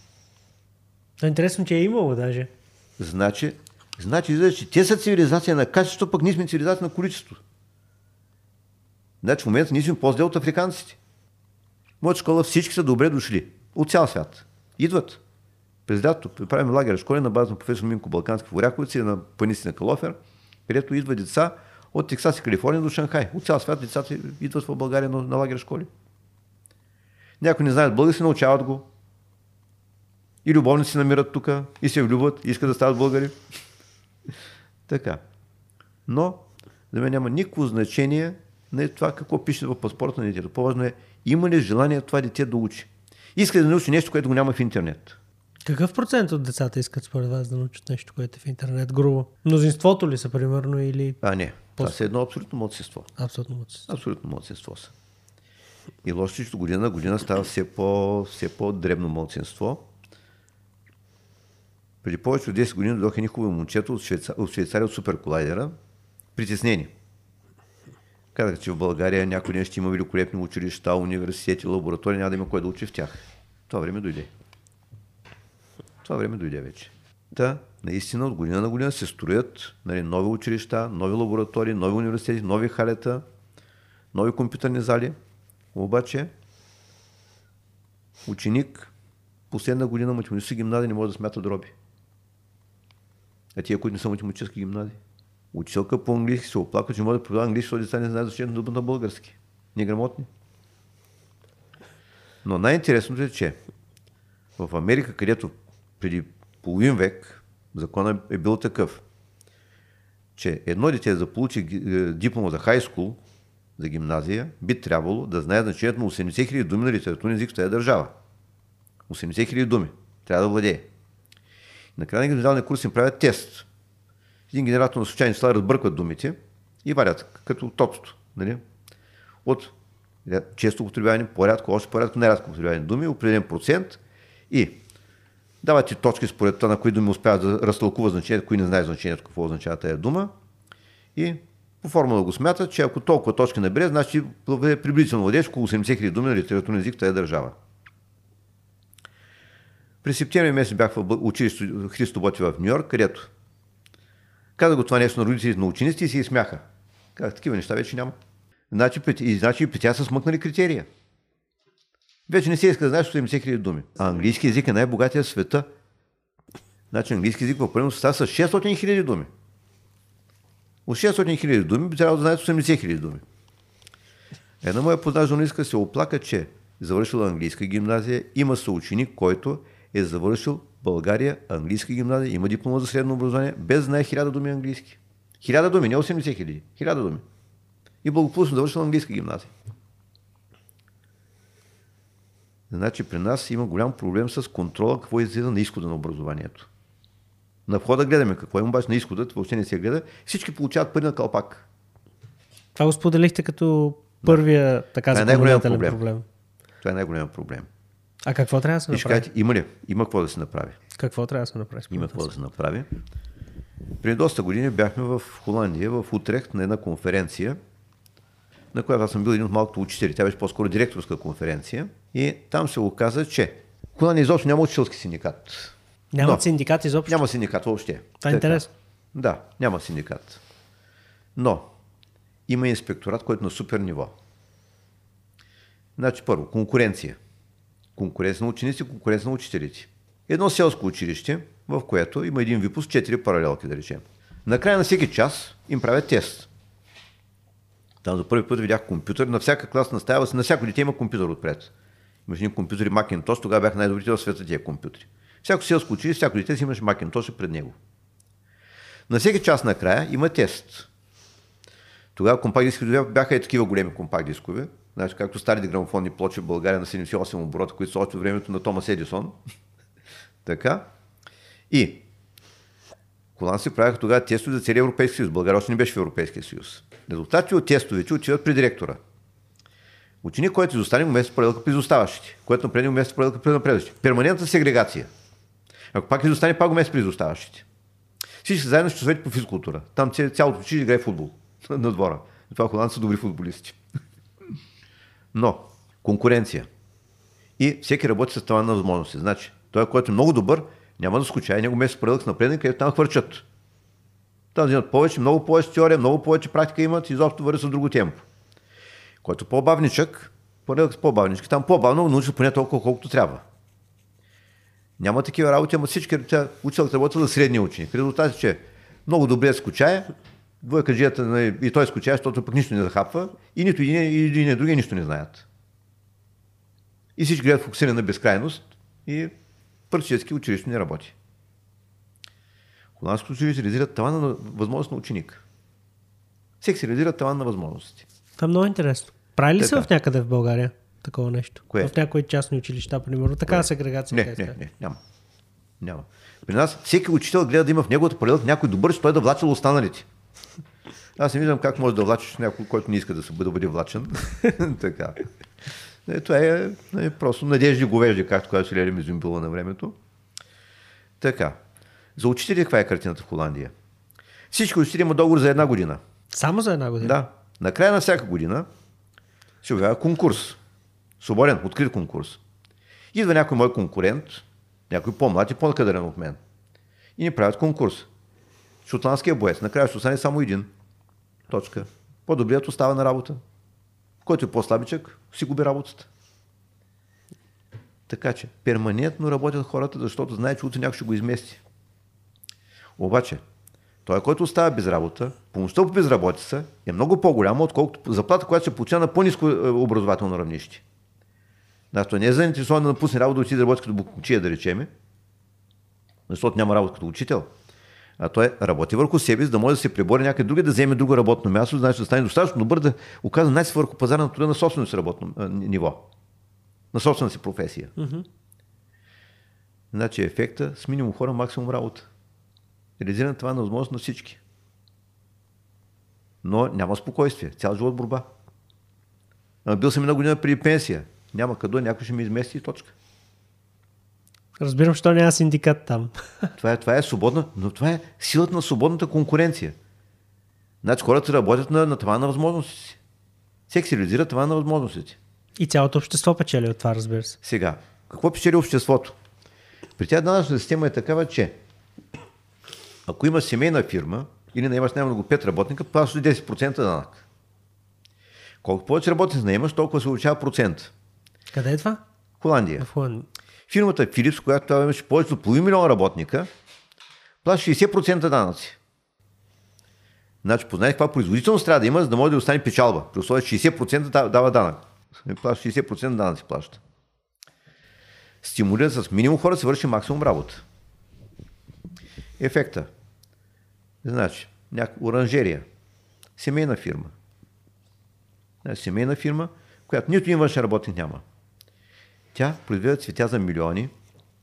Значи, едни хидропони, капят капчиците, изкуствен климат, на едно място, тя долина в Амазония, плато в екзотични цветя. Всяка седмица съединят с самолет за щати изпращат цветя. И то точно, компютър е програмиран точно на кое светие, на кой ден ще цъфне това цвете. Вътре по друг закон изгрява и зарязва слънцето. Така. Тези хора печелят милиони, от 1 милион 10% са 100 хиляди. Значи познай колко бедни, болни, сакати, гладни може да изхрани това семейство. Значи това са социално силните, които изхранват социално слабите. Ма са им дали свобода да работят. На социално силния това пази 10% данък. Но произвеждат за, за, за хиляди хора. Смятате ли, че в България нямаме тази свобода? Има го в България, в момента го има. В момента в България го има. Свободата Да. и свободната конкуренция. Инженер Димитър Ангелинов, Богомилово, край Стара Загора, за фирмата Дерони. 8 милиона корена зеленчук годишно произвежда с 5 души персонал. Има го. Аз имам пред като цяло дали го има, не в изолирания случай. Но това трябва да стане по-масово. Да не е само някакви единични случаи такива, ами младите хора трябва да се ориентират към тия нови технологии и не е толкова трудно да се научи. Просто трябва да се дойдат необходими 20 000 часа. Това означава лишаване от любовна програма, Пак тия лишаване 20 от 000 удоволствие, лишаване от развлечения, лишаване от пиянски забивки и така нататък, но, е, но не може. Не може всички радост наведнъж. Не може хем супа от бебешка ръчичка, хем да си голяма цивилизация. Няма как да стане. Супата от бешка ръчичка, бро. Ами зловещо е, черен хумор, обаче е, зловещо е, но не може всички неща така едновременно. Добре, някой ако каже, това са ми моите години, в които примерно трябва да излизам, да, да правя неща, да се срещам с хора. За какво да ги дам в тия 20 000 часа? Не е ли лоша сделка за мен това? Ами, зависи какво, значи, зависи какво искаме, защото другото е нездравословно. Значи, първо човек си цени здравето, ако си цени дълголетието, японците работят най-много в целия свят. Нали? Те са най-трудолюбивия народ в света. И живеят най-дълго. Значи, оказва, не се умират много работа. Те най-много работят с интелекта си. Не се умират много работа. Не са се побъркали, не са полудели, не са, не са е, така. Значи, не. Първо място света са продължително живота. Това е страна преживяла ядрена бомбардировка. Страна преживяла ядрена бомбардировка е първа в света продължително живота. Значи явно, че това първо, многото работа ти удължава живота. А, второто нещо, това е качеството на живота. Някога Марк Твен има едно такова изказване, как казва, извадиха ми зъб, почна да умирам от единия край. Като му извадили зъб, вече това е нов зъб, няма да му праща от постоянен зъб. почна да да умирам от единия край. Едно бебе започва да умира от бебешката люлка, мозъчните клетки умират, ако не се, ако не се използват. Значи човек, който не си използва мозъчните клетки, не се свързва, ако клетки не се свързват с синапси, тия клетки отмират, стават на съединителна тъкан. Това много пъти съм го казал, че едно новородено бебе има повече живи мозъчни клетки от Нютон и Айнщайн взети заедно. Обаче, ако тези клетки не се запълнят с някаква информация и не се свържат помежду с синапси, и затова казват, че трябва понятие на празна, трябва да владеш тия там стотици хиляди думи. И освен това, трябва да се свържат понятията. Трябва да има понятия на трябва понятия да бъдат свързани. Така че детето от детство трябва да занимава с точни науки. Не само математика. Физика, химия, биология, изобщо неща, където има някакви логики. Където връзката между понятията, взаимоотношенията между понятията, далечните асоциации между понятията. Там се правят големите открития. От далечните асоциации. Не, това, са, това е големия интелект. Не може един човек с празен мозък да прави велико откритие. В Амазония има някакви индиански племена, които целият мрежни се състои от 13 думи. Е, тия хора не могат да направят от тях, никой не може да стане Айнщайн и да направи някакво велико откритие. Тия 13 думи няма как да стане. Обаче, ако вземем едно дете от тия там, индианци, да го закараме в един голям университет, в един голяма, една голяма цивилизация, да го възпитаме в едно интелигентно семейство, е, може да отиде на Луната, не да се върне от Луната, да отиде в племенство и с тия с 13 думи да ми разкаже кой му се е случило. Е, това трябва да го пригоди според речника на тия, които е излязъл. Та, това е голям проблем. И, значи, живота, освен количество, има и качество. И аз не мога да си мисля, че Онези, които живеят в джунглата и да супат от бебешка ръчичка, имат също качество на живота, като е, да речем тези, които са летяли до обратната страна на Луната. И тези, да речем, които са обиколили света, видяли са всички там големи културни постижения, цивилизации, ударя се културата на света. Та, това са едни безценни богатства, които са натрупани в продължение на вече на много хиляди години. И тия хора са просто много, много бедни. Нали? Значи може да има физическа мизерия, ако един човек, да речем, е инвалид, примерно родил се парализиран. Но има и ментална мизерия, която вече има преход от живот между животното и човека, има много степени. И човека има такива възможности за развитие, които просто много повече хора не ги подозират. Огромна част от хората изобщо не подозират какво могат, какво биха могли да направят от себе си. Едно и също родено бебе може да стане една нула без цифра, може да стане и супер гений човек, който използва 1-2% от мозъка, може да стане професор. 1-2%. Нормалните професори използват 1-2% от мозъка си. За 4-5% може да стане супер гений откривател от световна величина. Никой не го използва целия. Ако използваш 20-30%. Там вече, тъй че та има огромни възможности за развитие. Много по-големо, отколкото за физическото развитие. Не знаем кое нещо е бодибилдинг, какви неща може да се направят на един хилов човек, как може да се изгради преди много години имаше някаква олимпиада в Япония, спортна олимпиада, на която нали, излиза един японец, ама като Годзила. Нали, целият такъв мускули и граба някаква штанга, прави някакви заклинания по неговата религия там. Грабна штанга, вдигне до гради се и изтърва. След преди това там прави големи заклинания, нали, векове, ревове по тяхната религия. След него един хърбав чех. Буквално хърбав в сравнение с японец. Клющав. Сложи колаш по 10 кг от 200 неща, да грабна и вдига направи световен рекорд. Не, човек е много тренирал. Много, много тренирал. Изглежда клёстъл, обаче в тия, външния вид не можеш да разбереш колко много е тренирал този човек, каква техника е придобил и как, как се прави световен рекорд. Да, то няма тия природни, природни данни, които японецът е имал, обаче много е тренирал човек. Те с мозъка е така. Тоест труда може да, с труд може да превъзмогнем човек, да, дефицити, да, да. които имаме. С много, много труд. 20 хиляди часа. 20 хиляди часа. Малко хора говорят толкова за труд, колкото вие. Това, което чувам. Ами, Това е като повтаряща се тема през ами, целия разговор. Каджийски го е писал, стария българин е казал, зало до работи, зало до не стои. Толкова. Тъй, че унези хора са го правили. Смятате ли, че труда осмисля живота? Ами не само осмисля живота, ами това е един повод за добро, добро психическо здраве на човек. Добро психическо здраве. Да. Граф Лев Николаевич Толстой е казал, че всички тежки психосъстояния се лекуват с тежък физически труд на, на полето. И въпросният граф е ходил с косата на чело, неговите селени коси, той върви най-напред и коси най-много, повече от селените си. Толстой? Толстой, да. Графът. Графът върви напред с косата, като Архангел Михаил размахва и коси, голям, як, силен мъж, демонстрира на седмици как трябва да се коси и той коси най-много от всички. Така че душевното здраве изисква човек да се труди. Не само физически. Умственият труд също. Да се пребори с един тежък проблем, който никой в света не го е решил още. Това също има и своята емоционална страна и здравословна страна и това ти удължава, просто ти удължава живота.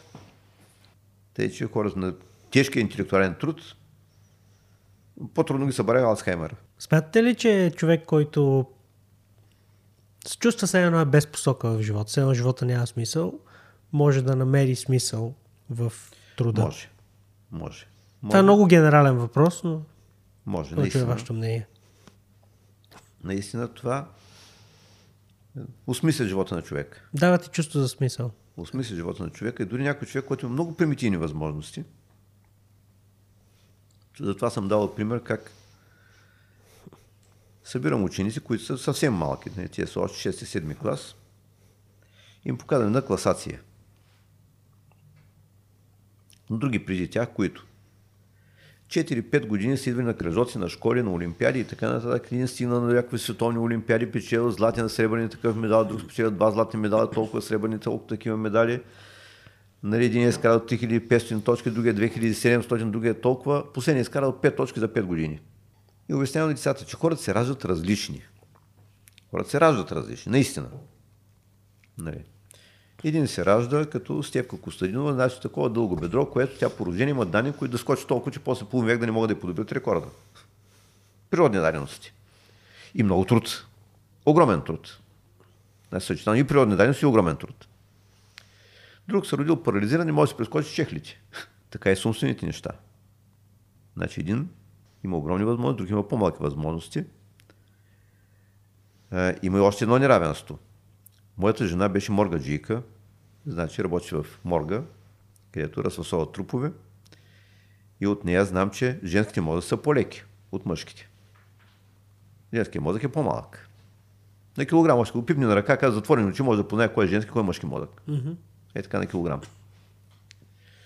Обаче, забележка, ако един мъж използва половин процент от мозъка си, пък една жена използва 5% от мозъка си, може да бъде много по-умно от мъжа.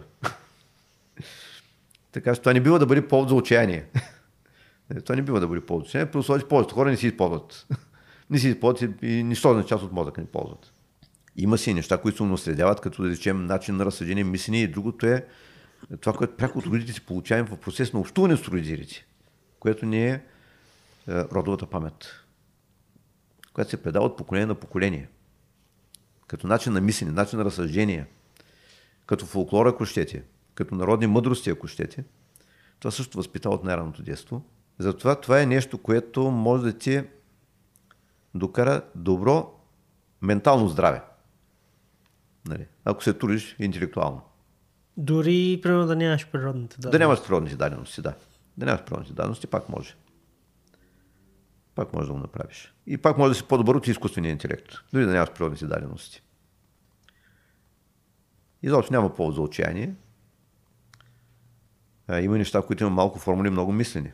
Например, в това училище в Шанхай, това, което затрудни китайчетата, там бяха от всички профили. Информатика, математика, физика, химия, биология.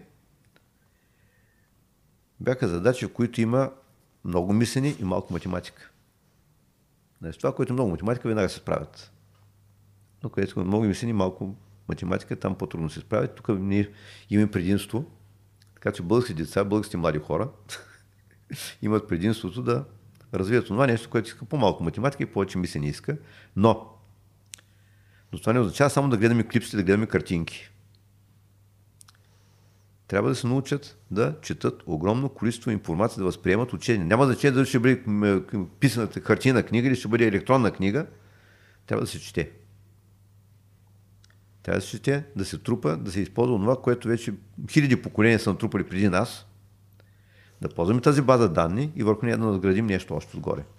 Но защо четем, ако е много по-лесно да цъкаме в Фейсбук, примерно?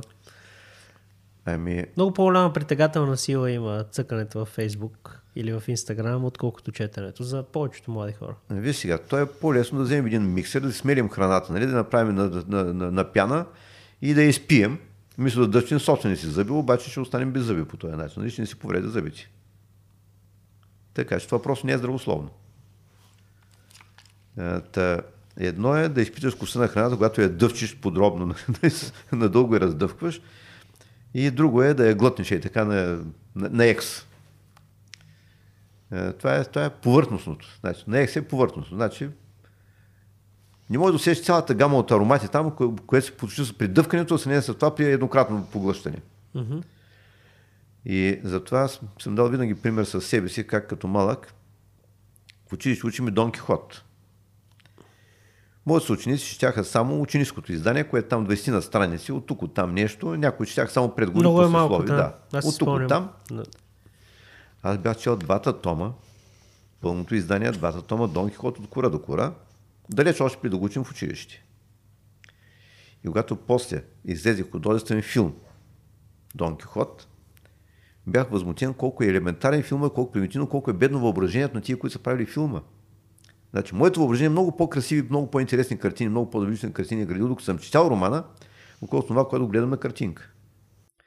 Та това е един фитнес, фитнес за въображение. Значи, четенето е фитнес за въображение. Четенето на писмен текст. Имате преди по-скоро художествена или не художествена литература? Ами всякаква. И художествена. И е, интересно е, че проблемът на сегашните ученици, на малките, на големите, и на студентите също е, че това, пример, съм го дал и друг път, как моята дъщеричка беше във втори клас и малката Йоанна във втори клас и голямата Йоанна в 12 клас имах един същи проблем. Не разбирам условието на задачата. Не разбирам условието на задачата. Значи проблема е в понятие на апарат. И ако с моите учени сме успели твърде много, в най-големи съзнания по физика в света, то е за това, че смятам се за един добър преводач. Самият аз, много преди 9 клас, съм си почил хилядата книги.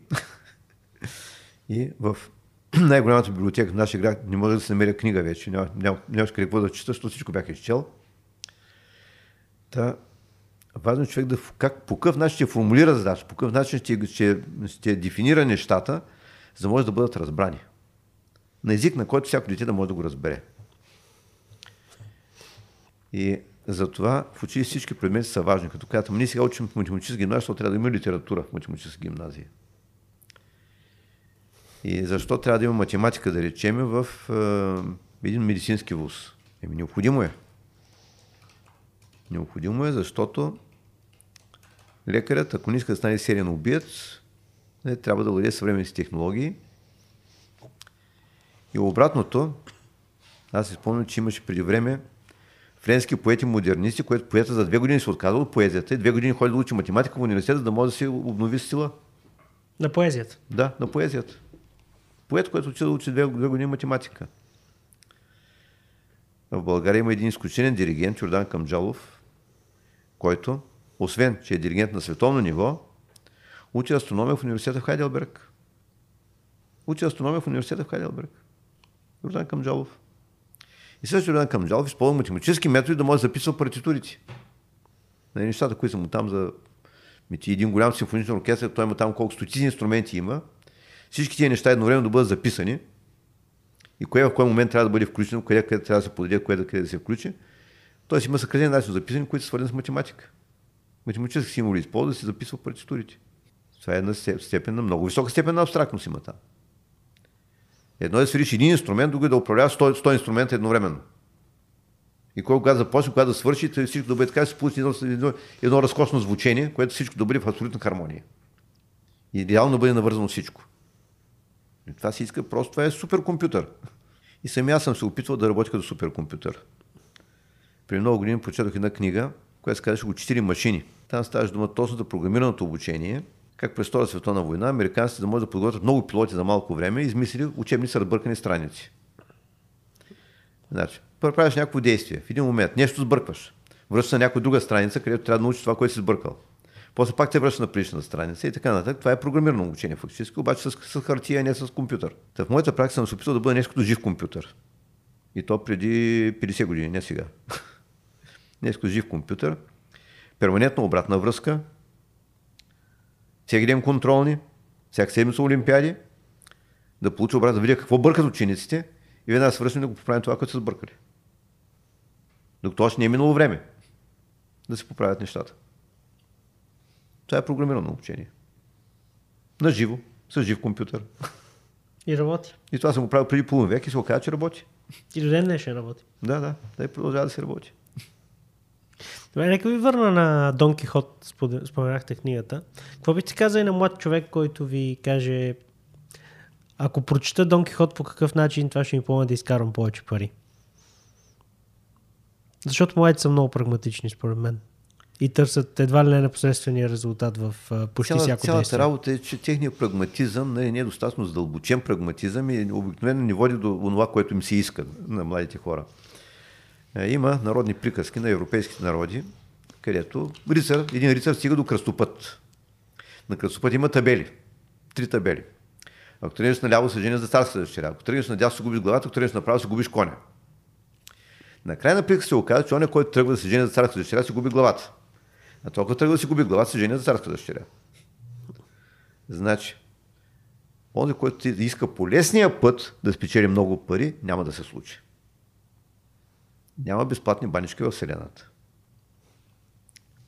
Който смята, че може така за, за два часа, с нощи, да заспи студента, да събуди, да знае квантова механика, няма как да стане тази работа. Ай, цял живот се е мъчил и да кажа, умрял с идеята, че каза, тук нещо, нещо, тук нещо не разбираме, нещо не може да е вярно. така. Каза, че аз не вярвам, че Господ си играе на зарове. Има нещо, което не сме разбрали. Той до ден днешен не е разбрал много това, което си мисля. Еми? Което наричат Quantum Entanglement на английски. Не съм сигурен как се превежда на български. Мисля, че до ден днешен не се знае защо се ами? получава като действие. Така е. Значи, хората знаят, знаят как стават нещата, но защо стават, никой не го знае. Никой не знае защо се получават по този начин. Но това е тема за много по-дълъг разговор. Реалността е, че сегашният млад човек няма критерии за реалност. И лесно се лъжи. Значи, лесно се лъжи, много лесно може да бъде излъган. Защото не са го лъгали достатъчно. Нали, там по метод на проби и грешки трябва да се установят нещата. Е, например, моята родова памет има много интересни факти. Моя баща ми е разказала как при много години дядо ми Теодоси, на който съм кръстен, е бил личен приятел за Георги Кирков. Нали, в Казанлък се е подвизала Георги Кирков, нали, основателят на българския социализъм. И той е бил много сладкодумен и някакъв роднина на дядо ми, значи на една от гледите на баща ми мъже толкова се изживял в комунистическата пропаганда, че днес отиде комунизъм. Става дума за 1910 година. При повече от 100 години. Човек се е вживял и продал си къщата, утре всички къщи ще станат общи, всички жени станат общи и така нататък, нали? Всичко става общо. И отишъл на хотел. С жена си едат и пият, не ядат парите, защото утре всички къщи ще станат общи. Значи пропагандата е била, че 1910 година пропаганда, че днес утре идва комунизъм. По целия свят, не само при нас. Така, минали две години, те готови пари бързо се харчат, покачали парите, човек се притеснил и умрял. Цели две години минало и никакъв комунизъм не дошъл. Така. Това е първата фаза на родовата памет. Втора фаза.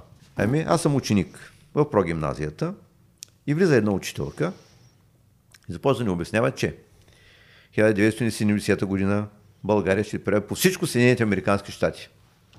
По индустриализация, производство на глава от населението, качество, количество и така нататък, начин на живот, богатство, заплати, по всички изправя американците.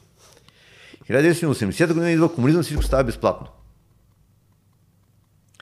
Така, един мой съученик беше така при вечер, взе да се смрачава и беше много тихо и той каза, всичко му се чу. Че 80-та година каза, всички ходи с грайфери, защото всички помети масо да не се подхлъзват. Учителката озверя. Хвана го за ухото. Жестоко му го извъртяма, така че сълзички му потеко на момченцето и го сложи наказан на колене в въгъла на стаята там, за това, че не вярва, че 1980 година всичко ще бъде безплатно. И в България ще е дошъл комунизма. Минаха години. Моята родова памет. 1970 година. 1970 година, точно на връх нова година, спря тока, тъмно не разбрахме как сме изправили американците. Защото нямаше ток на нова година. Така, имаше криза за електричество електроенергия, няма ток на нова година, не разбрахме тъмно как сме изправили американците. 1980 година, когато трябва всичко да бъде безплатно. И се оказа, че единственото безплатно нещо 1980 година беше погребението, само че с погребение с пирамидка с червена питолъчка отгоре, по който иска кръст си го плаща. Но който си го иска на погребение да му слагат пирамидка отгоре с червена питолъчка, безплатно, от общината. Му се плаща. Така. Е, Мина още време, до 1990 година. Боеве за сапун, боеве за кисело мляко и така нататък. После хиперинфлация, това никой не го предсказа. Никой не предсказа, че дойде време, когато ще има боеве между две съветски републики. Не. Комунисти от Съветската, Руската федерация, комунисти от Украинската федерация ще се бият взаимно. Ще се убиват взаимно. Никой не каза, че някой ден ще има война между Китай и, Рус... и Съветския съюз, между Китай и Виетнам. Имаше и такива неща, но прогнози. Прогнози. Та моята родова памет ме научила, че много да внимава, че може някой да се опита да ме излъжи. Чичо Мирашо каза, че на никой вяра няма всичките лъжи ти крадат. Това каза дълбокия комунизъм още. На никого вяра няма, всички лъжат и крадат. Е, не са всичките. Не са всичките, но. Но човек трябва да разсъждава собствения си мозък и много да внимава. Още една приказка пак от Чичо Мирашо, който казваше вестници нови, лъжи готови. Вестници нови, лъжи готови. Та. Хората са ги лъгали. Там много са били лъгани и затова гледа скептично. Това е стария българин, който е лъганият българин. Той не се лъжи лесно. Защото много пъти се опитвали да го излъжат. А младия българин, сега тук става дума за млади хора, не са достатъчно пъти излъгани, затова все още са наивни. Моят братчет Радослав имаше един съученик, на който пряко беше наивния. Защо наивния? Хвани го някоя негова съученичка, красавица, той я води по луксозни заведения, прави скъпи подаръци и накрая нищо не получава. Така. Той се обиди, нали, поплаче си малко, с това дойде някаква друга, защото вече му излязо именно наивния. И тя го лъжи, нали, ще му даде нещо специфично, нали, което повертете много го искат, така, и водя по луксозни заведения, купува скъпи подаръци и пак нищо не получава. Та, повечето хора сега са точно от категорията наивния. Някой дойде му обещае нещо и те веднага се втурнат. Дай сега, ура! Не, без да работи много, без 20 000 часа, с малко работа ще получим много богатство. Ще стане много богати, ще получим всичко. Няма такива варианти. В Вселената няма безплатни банички. Вселенски закон. Нещата трябва да се изстрадат. Как си купуваме баничките в Вселената? Ами, по този въпрос има литература. Значи, едно от тия хиляди книги, които трябва да се прочитат на Робърт Чекли, той е американски писател-фантаст и онзи, който си почел хилядата книги, той ще, чел, ще е чел и Робърт Чекли. Той има един разказ, който се казва нещо в повече или нещо бонус и нещо отгоре. Един млад човек завърша хай скул, обаче нито му се учи, нито му се работи. И това нашите ученици напълно го разбират. Съчувстват му на този човек, на който нито му се учи, нито му се работи. И човек живее като клошар, нали? И скитори. В Америка не е трудно да живееш като клошар, защото гледаш там наредени 10 заведения, отвънка изнесе по една чиника, на нея има сам боднати по една мръсче там с някакви клечки, да опишеш какво сервираш в това заведение. Не, не е трудно там. Храната е ефтина. И в един момент този млад човек спи там на някое място, където има все пак на главата му някакъв покрив. Не, не е съвсем под звездите и просъне се чува гласове. Отваря очи и вижда как някакъв като призрак минава през стената. Минава и се измъква през стената като призрак. И се обърна и му казал той е призрака, че размаха му пръст, каза хем да не натискаш червеното копче. И до себе си вижда едно купче от нержавейка, което бръмчи и на него има червено копче. И тук се задава въпрос на ученици. Натиснал ли червеното копче или не е натиснал червеното копче? Всички ученици казват, че натиснал го е. Ако са, и те, ако са те и те ще натиснат червеното копче. Ами дойде край на света, няма значение, ще натиснат червеното копче, да видиш какво ще стане. Натиска червеното копче се появят при него два милиона чаги от някаква такава компания Хеминал, които предлагат да свършат нещо за него. Да правят някаква услуга. И той разбира, че това е машина, която изпълнява желания. И започва да си иска. Хиляда долара с нерегистрирани номера. И си приноси хиляда долара. Каза нещата тръгне добре. Започва да иска, поиска си някаква разкосна вила насред гората, вътре телевизори, да си гледат там нали, неприлични предавания, ядени, пиени, забавления, гора, птички чуроликат, катерички пускат по дърветата. Няма завъртя разни бойскаути, ловци. Къде рано или късно ще дойдат данъчните власти. В Америка данъчните власти е нещо страшно, не е като при нас. И поиска да го принесат в Южна Америка, в държава, където изобщо няма данъчни власти. Принесли го. Си иска бил мраморен дворец, нали, расови коне, расови кобили, спортни автомобили, всички възможни модели, златни вани, златни туалетни, златни дръжки на вратите, иска, иска, иска, от време да се появят някакви, които опитват да вземат машината. Тоест, помощта на самата машина се бори срещу тях да се удържи, да се я да пази. Накрая пак успели да се вземат машината от него. Той поиска някакви неща да последно и край. И се озва в една мръсна канцелария, не седа на кой, на кой край на Вселената, където един чиновник държи едно руло и започва да му изброява. Не казва, Беломравен дворец, толкова и толкова трилиона кредит. Така. Това толкова, това толкова, 122 танцорки, 122 милиона и продължава да изрежда.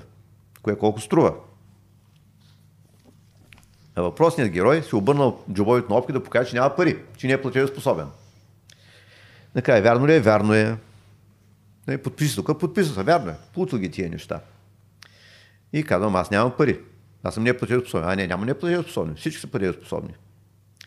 И с това се оказа на някаква друга планета, където брои леден вятър, един парцал му тика една кирка в ръцете. А. Какво ще правиш, ако мрамор? Защо? Някой на другия край на Вселената ще поиска беломраморен дворец. така, и колко плащат тук? По два кредита на единонощие. А, че аз няма да доживея да си платя дълга. А, чакай, ти забрави какво си поиска за последно. А той за предпоследно си поискал безупречно здраве, за последно си поискал безсмъртие. Така че трилиони години ще копа мрамор там, за да може да се строи беломраморни дворци за някои които искат. Набуди си най-грешна дума искам. Искам, искам, искам. Минималисти точно обратно. И голямата надежда, че в Америка се появиха минималистите. Точно обратно. Една бяла стайчка, като монастирска, така, монастирска килия, паиси. Толкова. Вътре има няколко книги за четене. Може да има един компютър, който си вади информация, добавя информация и човек учи нещо. Но минималното. Никой не пряда, никой не припива. Те, кой иска много, после трилиони години ще копа и си го отработи. И това е живота на кредит. Кредит трябва някой да го връща. С лихвите. Кредит се връща с лихвите. И онзи, който тегли кредити, все едно, че кредит на някой малко дете баничката. Това е дълбоко неморално действие. Кога става дума за консумация. Същия този граф Лев Николаевич Толстой е казал, че точно по въпроса за това за подаряването. Каза, ако не подадиш на някого една риба, ще се найде един път. Обаче, ако научи да лови риба, ще яде риба цял живот. Така че на хората трябва да им се дава професия, трябва да им се дава умения, а не да им се, подава, да им се подарява нещо, така за еднократна консумация. Как хората трябва да се борят с хаоса, според вас? Еми, първо, собствена си душа хаос. Ентропията. Ентропията, да. Както казвате. Ентропията в собствена душа и това тръгва от семейството. Значи важно е детето на какви родители ще попадне, което си е голяма доза късмет да бъде на подходящи родители. Моя баща от най-ранното детство ми е казал, че не събирай богатства, които умрез ги гризе, ражда ги еде и къде ги подкопава. Това е цитат от Библията, разбира се, но става дума събират богатства, които са ти е в черепната котия, а не такова, което може да ти го откраднат, може да раздяса, може да се го издат молците. Та, това са преходните неща. Значи трябва да съберем непреходни неща. И трябва да учим децата си, не да им ходим по един таблет само и така да се давят с него. На същата школа на Минко Балкански имах, правихме лагер за едни деца на родители от една голяма фирма, която време на време подаря разни техники за лабораторията по физика. Идва едно дете, което е трети за четвърти клас от Софийско училище. Бащата е инженер на световно ниво, майката, който пита, седи си вкъщи и гледа си детето. Това дете цял ден играе на таблици убийци срещу кръци. Това дете, трети за четвърти клас, българско дете, не може ще, не може да пише, не може да напише името. И това ми напомня за Алеко Константинов. Е ходил до Чикаго, е написал до Чикаго и назад. Uh-huh. Има един американски автор, Рандал Бейкър, който идва от Чикаго. Той е британец, от американец от британски происход, който идва от Чикаго по някаква работа в Нов Български университет и пише книга до София и назад. Истина. Да, да, има я тази книга. Може да бъде намерена. Аз, аз имам. Аз лично имам книгата. Пише до София. Интересно какво е написал в нея. И човека потресен, как отива в нашото Министерство на просвета на начало демокрацията и потресен каза, ви, ви българите идиоти ли сте? Искате да приемате американската образователна система. Вашите деца поне не знаят да четат да, пишат, да, четат, да смятат. Е, вече не знаят да четат и не знаят да смятат. Но разликата между нас и Америка е тъй, че американците могат да купят готови специалисти, защото имат печатни за долари, а в България няма печатни за долари, където може да печата неограничено количество пари. Така че ние не можем да си позволим такова нещо. Добре, какво е толкова лошо? Господарите на света могат да си го позволят. На американската система. Те си купуват готови. Те си купуват готови специалисти. Еми тяхна система, вече го казах това нещо, че при тях има точкова система, по която може да завърши гимназия без нито един час математика. Може да завърши гимназия без нито един час математика. Просто не си избираш такъв предмет. Последната година преди пандемията, за последната година преди пандемията, Китай беше направил повече технически патенти от Съединените Американски щати. Повече патенти? Да, повече технически патенти бяха направили китайците. Те доста и, програмисти и, китайци, и китайци вече се борят за защита на интелектуална собственост. Вече от тях крадат. Първо китайци крадяха други, сега от китайци крадат. Вече те искат да се пази интелектуална собственост. Вече се борци за, за интелектуална собственост. Защото вече крадат от тях. Но при китайците нямаме тези дипломи. Значи, това има университети, в които по 10 000 кандидати за едно място в университета се борят. 10 000 кандидати се борят за едно място в университета. А в България местата в университета са повече от абитуриентите. Те даже са май много повече от абитуриентите. Доста повече от абитуриентите. Ако сложим всички университети в клип. Еми, и при тази липса на конкуренция, значи всеки, който поиска, може да влезе. И всеки, който влезе, ако е примерно да стои на първия чин да внимава, може да завърши. Това е абсолютно е така. Това е нещастието. И ако не обърнем нещата, значи ние, катастроф... ние затъваме в момента, катастрофално ставаме цивилизация на, на, количеството, не на качеството. Значи, има диплома, обаче за тази диплома нищо не се крие. Имаме изключително качество. Значи, тия момчета, момичета, които ходят по олимпиади, които печелят медали. Има уникални деца. Наистина супер световно ниво. Обаче огромната маса, значи на масово ниво са безпределно зле. Просто безпредел. Имам един ученик от биологическа паралелка, който на матурата по биология, на биологическите паралелки правят математически гимназия, правят матура по биология. Самият той абсолютно нищо не знае, обаче приписвал от две свои съученички, които и две са ходили по олимпиади по биология. Приписвал от двете и те двете имат пети нещо, пък той има пълно 6, защото го вмерил правилните половинки от отговорите. И той с тези диплом отива и го приемат в Великобритания, в някакво, в някакво висше учебно заведение в Великобритания с дипломата. И по такива изводи се направят Британия за българска диплома. На това реалната му оценка е не две, реалната му оценка е нула. И го приемат в Великобритания. Крайният резултат е това нещо. Моят ученик Кунчо Курте завърши геофизик. Отива в Великобритания и се търси работа. И носи препоръки от наши големи авторитети, корифеи, нали, професори, академици и така нататък по в областта на геофизиката. Усмихвано си приема документи, отива се дадена и му казват, не сте подходящ за нас. След две години търси на работа, му написал препоръка един, който не е професор, не е академик, не е асистент, един редови геофизик, британец някакъв от Черна Африка, нали? британец от Черна Африка, от бившите колонии. Значи това трябва да ни отрезви, би трябвало да ни отрезви, докъде сме стигнали в България с нашата образователна система и с нашите документи, образователни документи.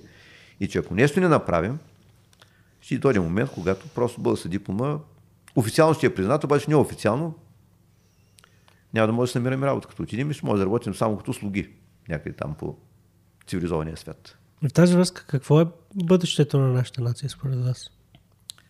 На българската нация? Ами, първо трябва детето да прочете Иван Хаджийски бит душевност на българския народ. Аз вие съм е чувал тази книга, между другото, аз се интересувам да, да. от история.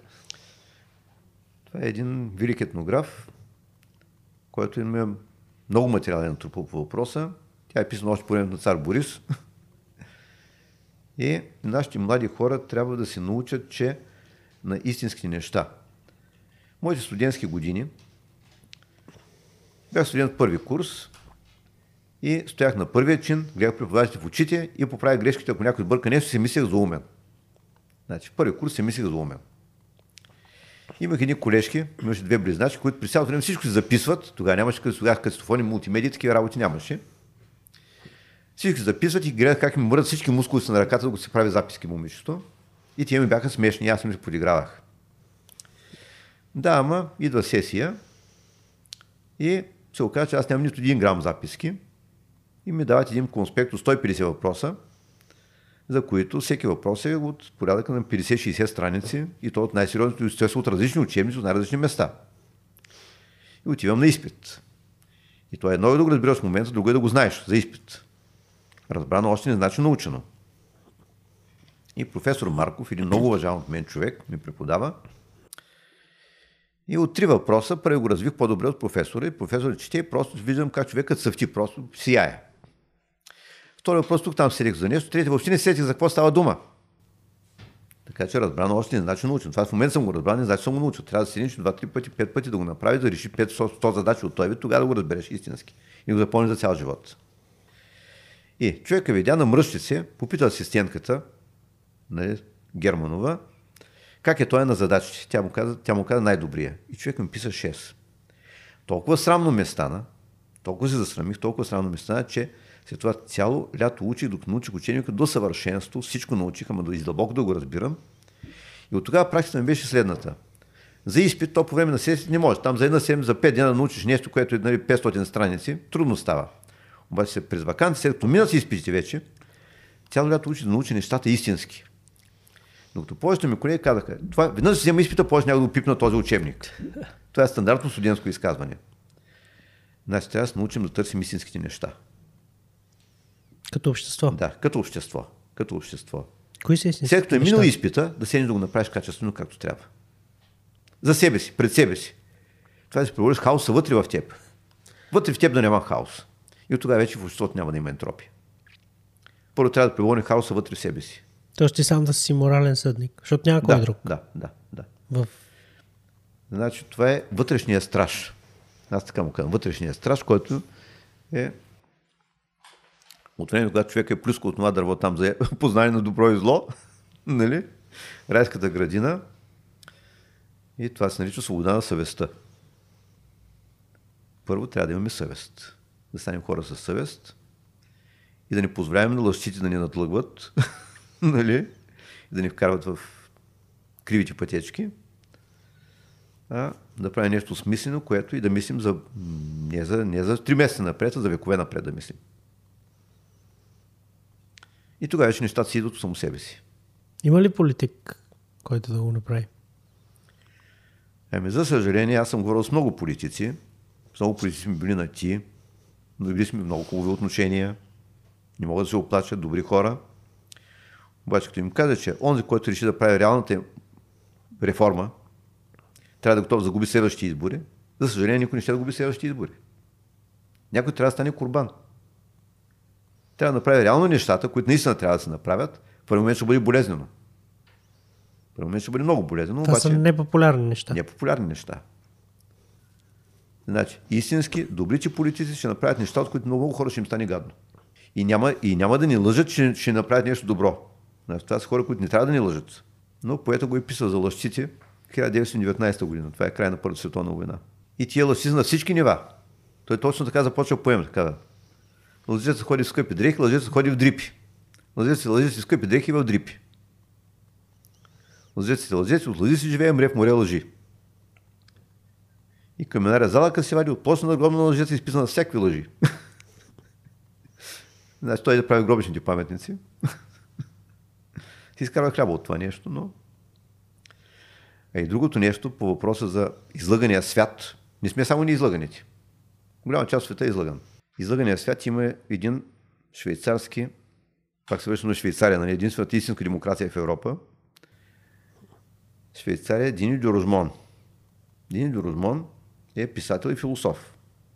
Той казва, че истинска демокрация може да се има само в една толкова малка държава, в която всички се познават.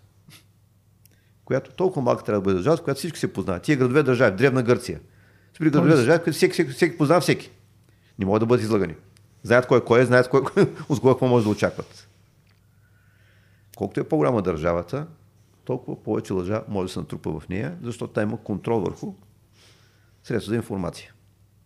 И хората не трупат а, непосредствено впечатление, защото който, не се познават. Онези, които печатат парите без покритие, те може да се купят какво се, щат. С което се купува с малко пари, с какво с огромни пари. Един трилион са един милион милиона. Един трилион са един милион милиона. Те тия, които печатат трилионите, може да се представя с каква власт разполагат при условие, че в България има хора, които са готови за 500 долара човек да убият. Значи, тия са трилионите, с каква власт разполагат. Единството, което може да ни спаси е вътрешния страж. Съвестта. Моралния страж. Моралния, да. Значи, ако обществото всички са морални, няма как да мини. Просто номерата не минават, не може да бъдат излагани. Но то някак всички да са морални. И поне большинството да беше. А тук имаме и много народопсихология. Поне една критична натрупана. маса да беше. Една критична минимална маса. Той е както при ядрения взрив. Да има минимална маса да може да се тръгнат нещата. Не виждате ли наченки на създаване на така критична маса в България? Е, моята надежда е в Америка да тръгне. В Америка да тръгне? да. Защото в България, България не е никакъв фактор. Значи ние тук сме последната, където нас въобще не ни борят за фактор. Аз не говоря на световната сцена. По-скоро ние нашите проблеми си оправим. Но, но ние носим отговорност за нашите деца. Ние носим отговорност за нашите деца. И върховна безотговорност да хвърли на детето в ръцете един таблет, да го остави да се дави там, да му сменят чипа без операция. Аз съм антиглобалист и съм привърженик на резервати на културите. За противник съм на културния глобализъм. Економически може. Обаче културен глобализъм, това е част от богатство на света.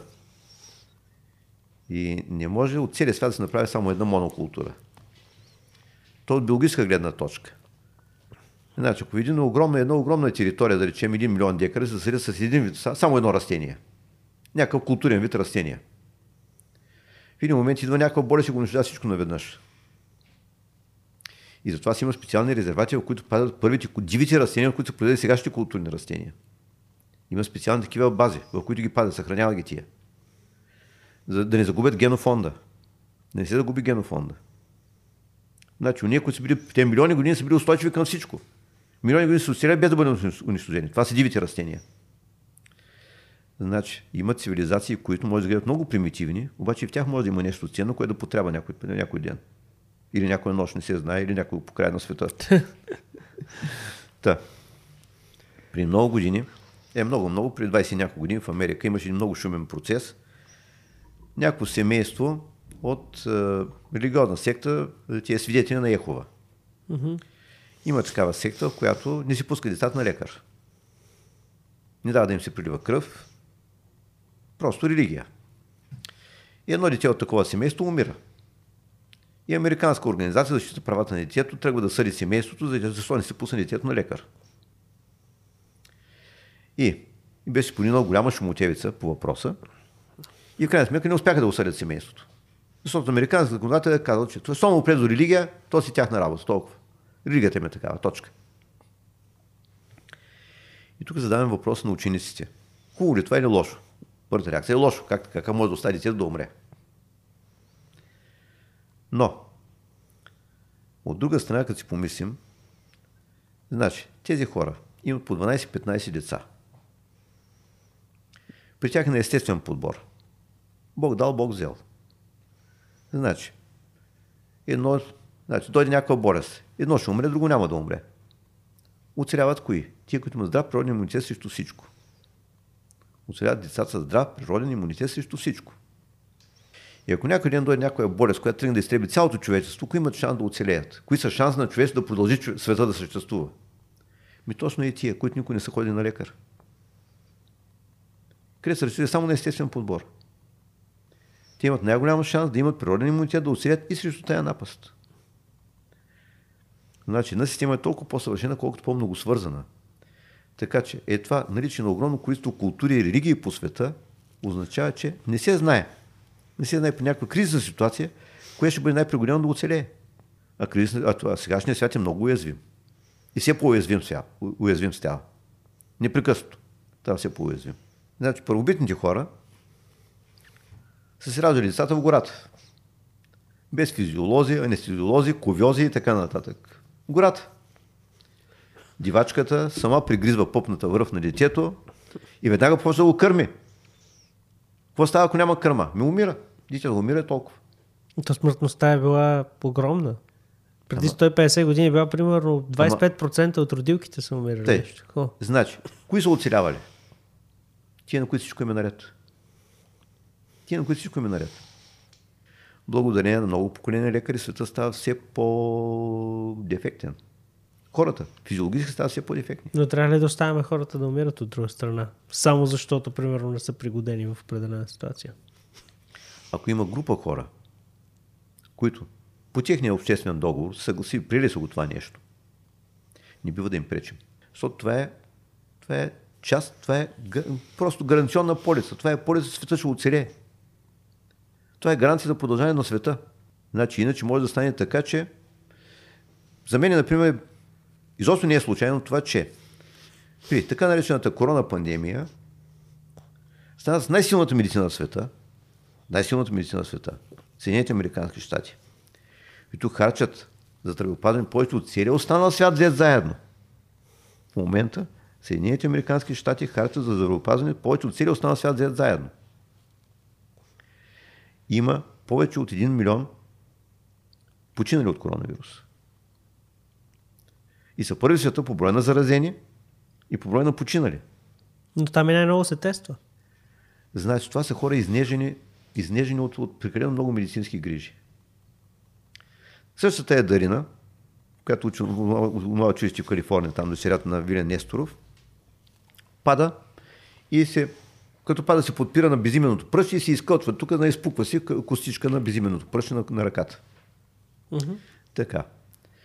Веднага я водят в болница и затова са го обезболили и шинирали. От здравната каса изтотва 12 000 долара. Това, което в България го ставим, се зарасне от само себе си. 12 000 долара се източва за това за едно безименно пръст за шинирането и обезболяването, за това, че детето се подпряло на криво. Там би да си получил. Там някакво спукване на костичка на, на малко. Но това ако има осигуровка. А ако няма, тогава трябва да я ви плаща. Ами... Почти всички американци имат осигуровки, защото иначе става много лошо. Да. А и още нещо. След като веднъж има застрахователно събитие, следващия път увеличавате вноската. Следващия месец плаща по-голяма застраховка вече. Да. Той в България е така в някаква степен. Да. За, особено за автозастраховките е така. Така. Но, но резултатът е, че този народ, значи този народ е по-болен. Е, при много години бяхме направили едно общество Нова Магнура в Пловдив. Илия Кожухаров, имаше един професор по, по музика. Общество Нова Магнура. Това е името на Магнурската школа, нали? Знаем, там Симеон Велики, Кирил Методи нали, са били в Магнурската школа. Това е най-великата академия на антична древност.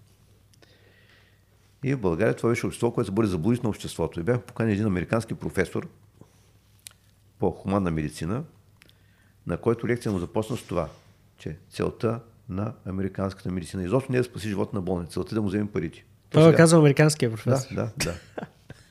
За да му вземем парите. Хипократова клетва нещо или... Не, не, не. Човек каза така. Всяко ново лекарство се работи така, че забавя клетъчните функции да умираш бавно. Да имаш време да спореш къща, нивата, ливадата, мутика, накрая да умреш, когато вече нямаш пари повече. И като ти лекува една болест, трябва да прави следващата. Да станеш вечен пациент. Та, това е един огромен бизнес. Или както каза, един руснак в Флорида каза така, при нас казва, адвокати и лекари получават неприлично много пари. При нас казва, адвокати и лекари получават неприлично много пари. Буквално му бях такива, неприлично много. Да, но от друга страна и българите мисля, че сме на първо място в целия Европейски съюз по сърдечно съдови заболявания, най-бързо изчезващата Не, ние сме първи в света по намаляване на населението. Да. И то преди пандемията беше. Абсолютно. Тук сме отличници. Така че от тази гледна точка, да. нали, че... Ние сме отличници на света. България е първи света по намаляване на населението. Абсолютни първи сме. И преди пандемията беше. Тези пандемията нищо ново не е внесла. И, и ние дори не сме толкова изнежнени от здравеопазване, както казахте. А, не, нашето здравеопазване също с безумно скубане има на здравната каса. Да не говоря за това, че има някои младсинства, които едно дете, като се роди още, трябва да платят на някой лекар да му пишат някаква инвалидност, за да може до гроб да ползва, да смучи там от това, от фондовете. Да паразитира върху фондовете. И понеже има липса на съвест, значи това, това може да мине само при наличие на безсъвестни лекари. Значи има безсъвестни лекари, които го правят това нещо. И новородено дете веднага пишат инвалид. Та, това е възможността да, бъде, да се паразитира в едно общество, също е признак за липса на свободна съвест. И оттам трябва да тръгнем. Оттам трябва да тръгнем. Но той е малко един затворен цикъл, защото ако един лекар не ти даде инвалидност, ти кажеш, отивам при друг лекар и той ще ми даде. Трябва да се спазват законите като цяло. Трябва да има наказуемост за тия работи. Ами, като стана дума за закони, бяхме на Олимпиада в Тайпе, буржуазен Китай. И се оказа, че при тях в парламента се бият докато приемат някой закон, обаче приемат го всичко го спазват. Това е буржуазен Китай. И оказа се някои много интересни неща. За продажба на наркотик. Няма значение 2 грама или 2 тона. Присъдата е една и съща. Познай каква е присъдата. Разстрел. Имат смъртно наказание. Смъртно наказание, казва, това е опит за убийство. Да продадеш някой наркотик, на това е опит за убийство. Ти го убиваш този човек. Разстрел. И няма значение между малкия и големия грамаж. Не. Това е доста нетипично. Така, то си има причина. След това още по-интересно. За шофиране в нетрезво състояние. Познай каква е присъдата. Не може да е разстрел. Разстрел. Това също е опит за убийство. Това също е опит за убийство. И някой веднага ще каже, в България, ако видим такъв закон, трябва да стреляме половината народ. Не е вярно. Като разстреля двама трима, останалите дори се обикалят колата за пияни, защото знае, че има разстрел. Това е много авторитарно. И ако направим сметка, не, не, тук е въпрос на по-малкото зло и по-голямото зло. Значи, уния китайци, уния китайци не са глупави. Те са направили сметката. Сметнете, колко души годишно сядат пияни зад кормилото, пияни наркотизирани зад кормилото и правят катастрофа и убиват човек. Колко убийства са тия? И за, за 10, за 20, за 40 години колко се събират такива убити хора от такива от, от наркотизирани от пияни. Значи, кое е по-голяма загуба за държавата?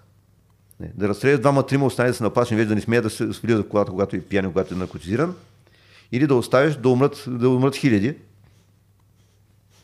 Те са направили сметката китайци, не са глупави. Но смятате ли, че увеличение на наказанията ще има толкова силно възпиращо действие или просто ще направи малко А. полицаи много богати? А, но, В България имам предвид. но в комунистически Китай там е същото. За нар- наркотиците. И там е същото. И там се разстрелва. Така. Но откъде тръгват нещата? Ами, един наш възпитаник, Никола, от нашите физици, един момент гледам по телевизията с шведския посланник. Се оказа нашия Никола, който беше студент физик, физическия факултет, Климент Охридски университета, е първият в света, който спечел Нобел награда за студенти по физика. Учители Нобелова награда за студенти, нашия спечела, Никола, mm-hmm. нашите ученици. Спечела Нобелова награда за студенти. И го изпращат не, в Норвегия, в Швеция има там някакъв курс, някакви курсове, които работят по някакви проекти. И през зимата, когато в Норвегия има 4 метра сняг, отиват в Австралия, където е лято, нали?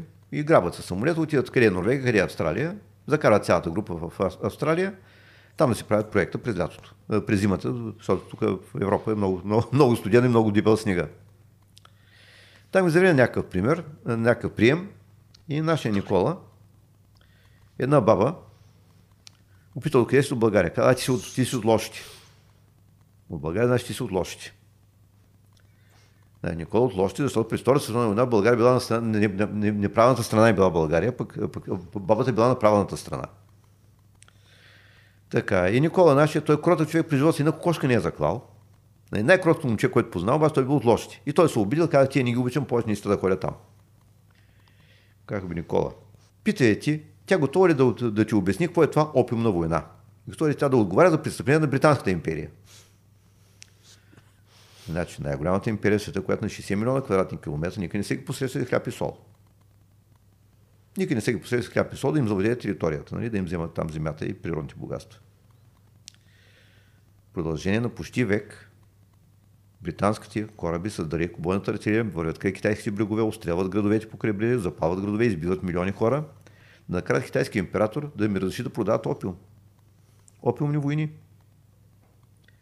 Това въобще не е нещо, което трябва да се гордее. Някой няма значение бил той британец, американец или австралиец. Българската история също има неща, с които трябва да се срамуваме, обаче и те имат неща, с които трябва да се срамуват са по-големи. Най-големите империи имат най-много неща да срам. Та. Значи в Китай не искат никога повече да има опиумни войни. И затова казват, има наркомания, има проблем, няма наркомания, няма проблем. Точка. Точка. Един грам или един тон, за това си има обяснение. Това си има напълно От там тръгва от опиумните войни още. От опиумните войни тръгват тия неща. И затова съвременен Китай и буржуазни и комунистически присъдът е една и съща.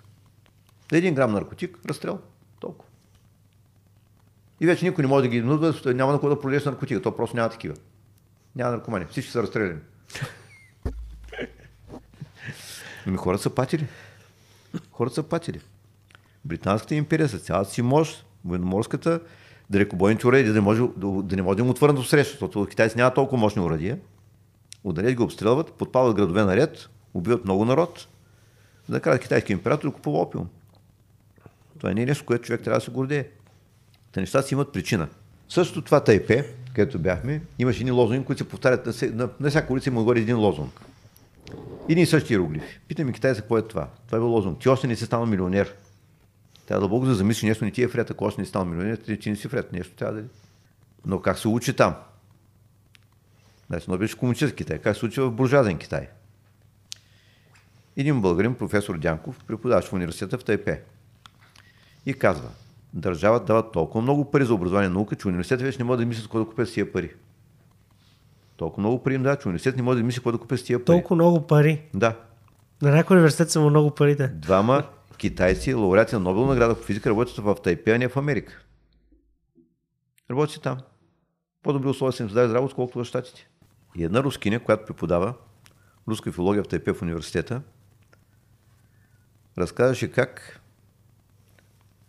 е, първо я питам, какво чете китаец? Като филят в книжарница, какво се купува? Отговор беше поезия. 99 на 100 хора, като филят в книжарница, купуват поезия. След това разказва тя неща, които се е потресли, много се е впечатлили. Има нейни студенти, които са влюбени. Влюбени птички, обаче. При тях е безумна натовареност. Значи при тях за три закъснения за лекцията и изключително университета. За отсъствие дума не може да стане. Железна е си дисциплина. За три закъснения и изключително университета. Китайци учи в несвяз. Българи са завели там децата, обаче на втория месец ги връщат, защото не издържат на темпото. Темпо, на което се учи в буржуазен Китай. Това не е комунистически буржуазен Китай. Те тия двамата влюбените държат се ръчичка, ама само до там. Никаква секс програма. Значи, първо, трябва да вършат университет. Второ, да направят PhD. Трябва да направят постдок. Второ, се намерят хубава работа. 10 години и половина, два стоя девствени за първата брашна нощ. Ама защо някой забранява ли им го или? Не, просто културата им е такава. Не бива енергията им да отива в любовна програма, трябва да учат. Значи тя, любовната програма е много могъщ инстинкт. Той измества всичко друго. Прави късоединение на всичко друго. Най-пекият смисъл на думата се е, оглупява се. От много секс се оглупява. Това е тъжно, обаче е медицински факт. Това е могъщ инстинкт, който всичко друго дава на късоединение. И няма нужда да ходим много далеч за примери. Тук по нашите телевизия бях показали някакви там, тия, там красавици от декоративните там с силиконовите красавици. И знаем какви глупости говорят, нали, как, нали, че нали, Холандия е било столица на Великобритания. Да. Аз съм гледал телевизия, така че не Хората си правят смешки с тях. Хората си правят смешки с тях, нали, докъде им стига културата. Това е толкова могъщ инстинкт, той всичко друго измества. Всичко друго става на втори план. Е, може да има хора, които могат да се контролират, да речем, да го прави без много чувства, ама и после започва там нали, изневяри, любовни проблеми, е, така, ревности, е, после трябва да ходиш по дискотеки да търсиш нови. Та, 20 хиляди часа. Изядете 20 хиляди часа. Това е любовната програма. Така че много е приятно, много е хубаво, но, но ти лишава от възможност за ментално развитие. До там. Значи, но новородено дете има широко отворени портали в съзнанието, огромно количество информация да възприеме. Влезе в пубертета да почне да, се захлопват порталите един по един и почне да гледа деца, край, до там. И затова и друг път съм посочил, той е пример имаше на журналистка преди години, която някой момиченце, което на, на 11 години родило дете. 10 години забранена, на 11 години родила. Ама според нея това нямало нищо лошо, защото тя, той, тя всичко си имала вече, била развита, всичко си имала. Те, те че нищо лошо няма от това, че забранила, че родила. Въпросната журналистка не си дава елементарната, елементарното разсъждение, си прави, че това дете до тук му е с менталното развитие. Дете, което на 11 години ще почне да гледа деца, да кърми, да сменя пилини и така нататък, да сменя памперси, да се грижи, да готви, да се шета домакинство, то остава на това ниво. Остава на неандерталско ниво. Това няма време да си почте хиляда книги или 5000 книги или 20 000 часа, няма време за такива работи вече. Край. Тоест деца след 20 000 часа целенасочена работа и четене, така ли? 20 000 часа трябват. За да можеш в нещо да станеш специалист. Защото 20 000 часа са 15 години за повечето хора. Еми, зависи колко часа. На нашите лагера школи по физика сме правили занятия всеки ден от 8 сутринта до 12 часа през нощта. Та.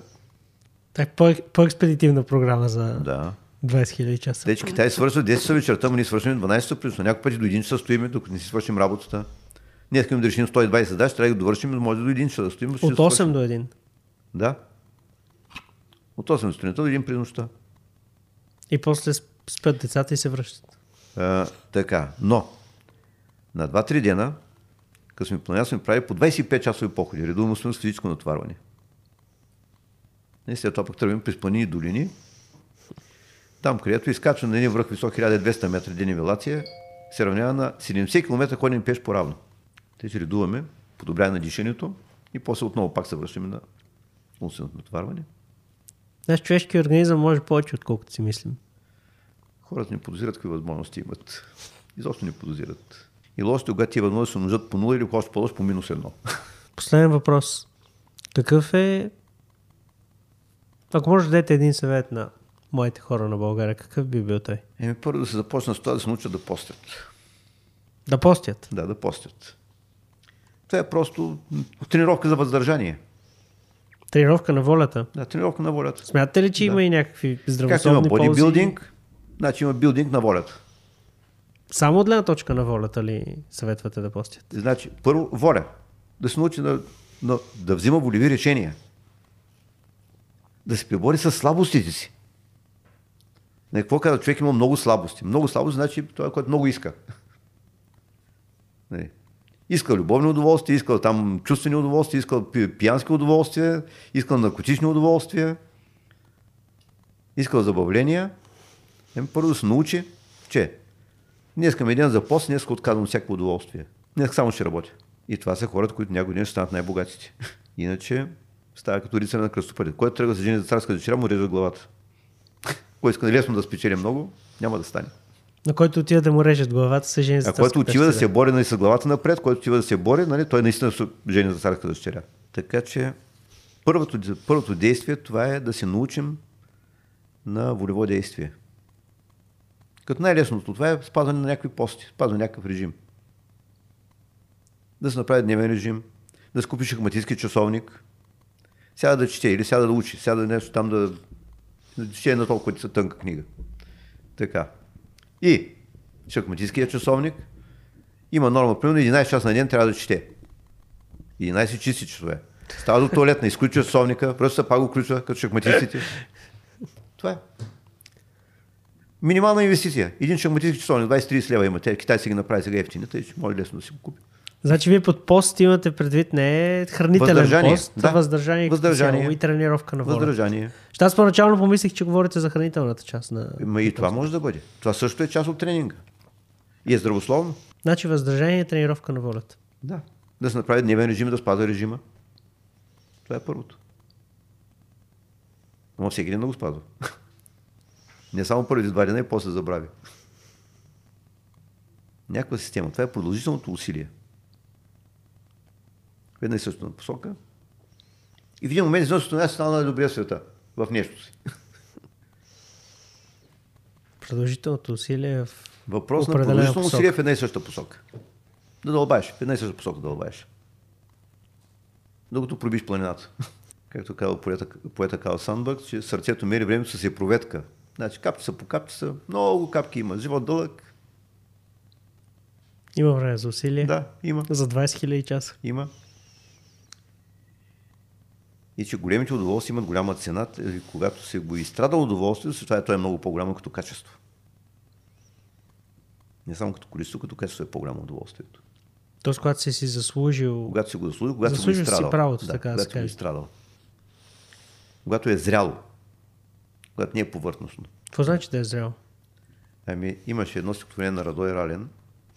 Каза, няма вече луни нощи, няма вече силни стра- страсти, секса стана като здрасти. Значи, но е като здрасти, дет почват още на 10 на 11 годишна възраст да го правят, като здрасти. И друго е, нали, един човек, който е изчел там хиляда книги, световна литература, музикални произведения и така нататък, нали, е, художествени произведения, и натрупал целият този духовен материал, примерно един средновековен човек, е знал, че в любовно взаимодействие между мъже и жената лично Господ взима участие. Да, той е съвсем на друго ниво прави секса, с не на сон, който го прави като здрасти. Онзи, който знае, че лично вселенски сили вземат участие в това и той се чувства като част от вселенските сили. Ама може да го изживее това нещо, има цялото духовно богатство, го има вътре в, в, това, в, в душата си, го има това нещо. Това е качеството е съвсем, съвсем на милиони нива над, над, примитивно, над примитива. Та дори за качественото любовно действие, уния силиконовите го правят фалшиво, а пък човек трябва твърде много да е подготвен и то е наука. И то е една огромна наука, но те не си правят труда. И за него трябва много четни и много учени. Богата душа. Да, богата душа. Богата душа. И затова в Библията е писано, който има, ще му се предаде. Който няма, ще загуби това, що има. Значи, онзи, който има много, още повече ще получи. Онзи, който няма, Но това иска търпение. Това иска търпение, това иска режим, това иска там дневен режим, това иска шахматистски часовник. Ставаме да отидем до туалетна, да отидем до хладилника, изключваме часовника, после пак го включваме. Ма днес трябваме 11 часа чисто да съм чел, да съм учил нещо. И да съм почел една ценна книга. Не речно ни да учим. Да натрупаме някакво, някакво богатство, културно богатство. Култура да натрупаме. Но тази култура да имаш чисто 11 часа на ден да си е трупал тази култура. А що 11 часа на ден? Или просто така го дават? Еми, малко са. Казвам го за да, да не оплаша някого. Това го казвам да не оплаша. Защото 11 часа на ден си ме оплашват от всякъде. Да. Казвам да не оплаша някого. Защото, когато го каза онзи психолог там в град на тези това събиране, че на съвременния уж цивилизован човек, границата му търпение била 15 минути. На 15 минути трябва да се получи това, което му се иска. А сега научих от нашите ученици, дори имало някаква програма в интернет, по която до 15 минути може да се намери секс партньор. За 15 минути се намираш човек в интернет, може да се намери. Има такава програма, по която се намират. Като здрасти. Нали? Като здрасти. Е, това е мизерията. Това е мизерията и в крайна сметка се обесценява и в крайна сметка стават като... Имах една ученичка, те произведаха мед. И произведаха по тонови мед годишно издадоха за Германия. В тяхното семейство мед не се еде. На тях до сода и тук от мед, нали? Те искат да бъде сладко от дринки, само и само да не е мед. Тази злоупотреба с примитивните удоволствия води до изхъбяване. Просто изхъбяване. Така, като здрасти и изкофявани. И, нали, това са кухите неща. И трябва да се търсим наследството. Значи има 10 000 години трупа на културно наследство. Нашето българското наследство. Което ние трябва да се търсим наследството, което е натрупано 10 000 години. И най-грозно е едно дете да му оставиш наследство, то да го захвърли. Тези хора са страдали да го натрупат това нещо. Хиляди поколения са минали да го изстрадат и накрая си да го хвърлиш. И я вземеш таблет. Благодаря ви много за това интервю. На тези от вас, които са гледали до сега, задължително цъкнете един палец нагоре, оставете ми коментар, защото аз лично и отговарям на всички коментари и ще се видим в следващото интервю. Чао от мен!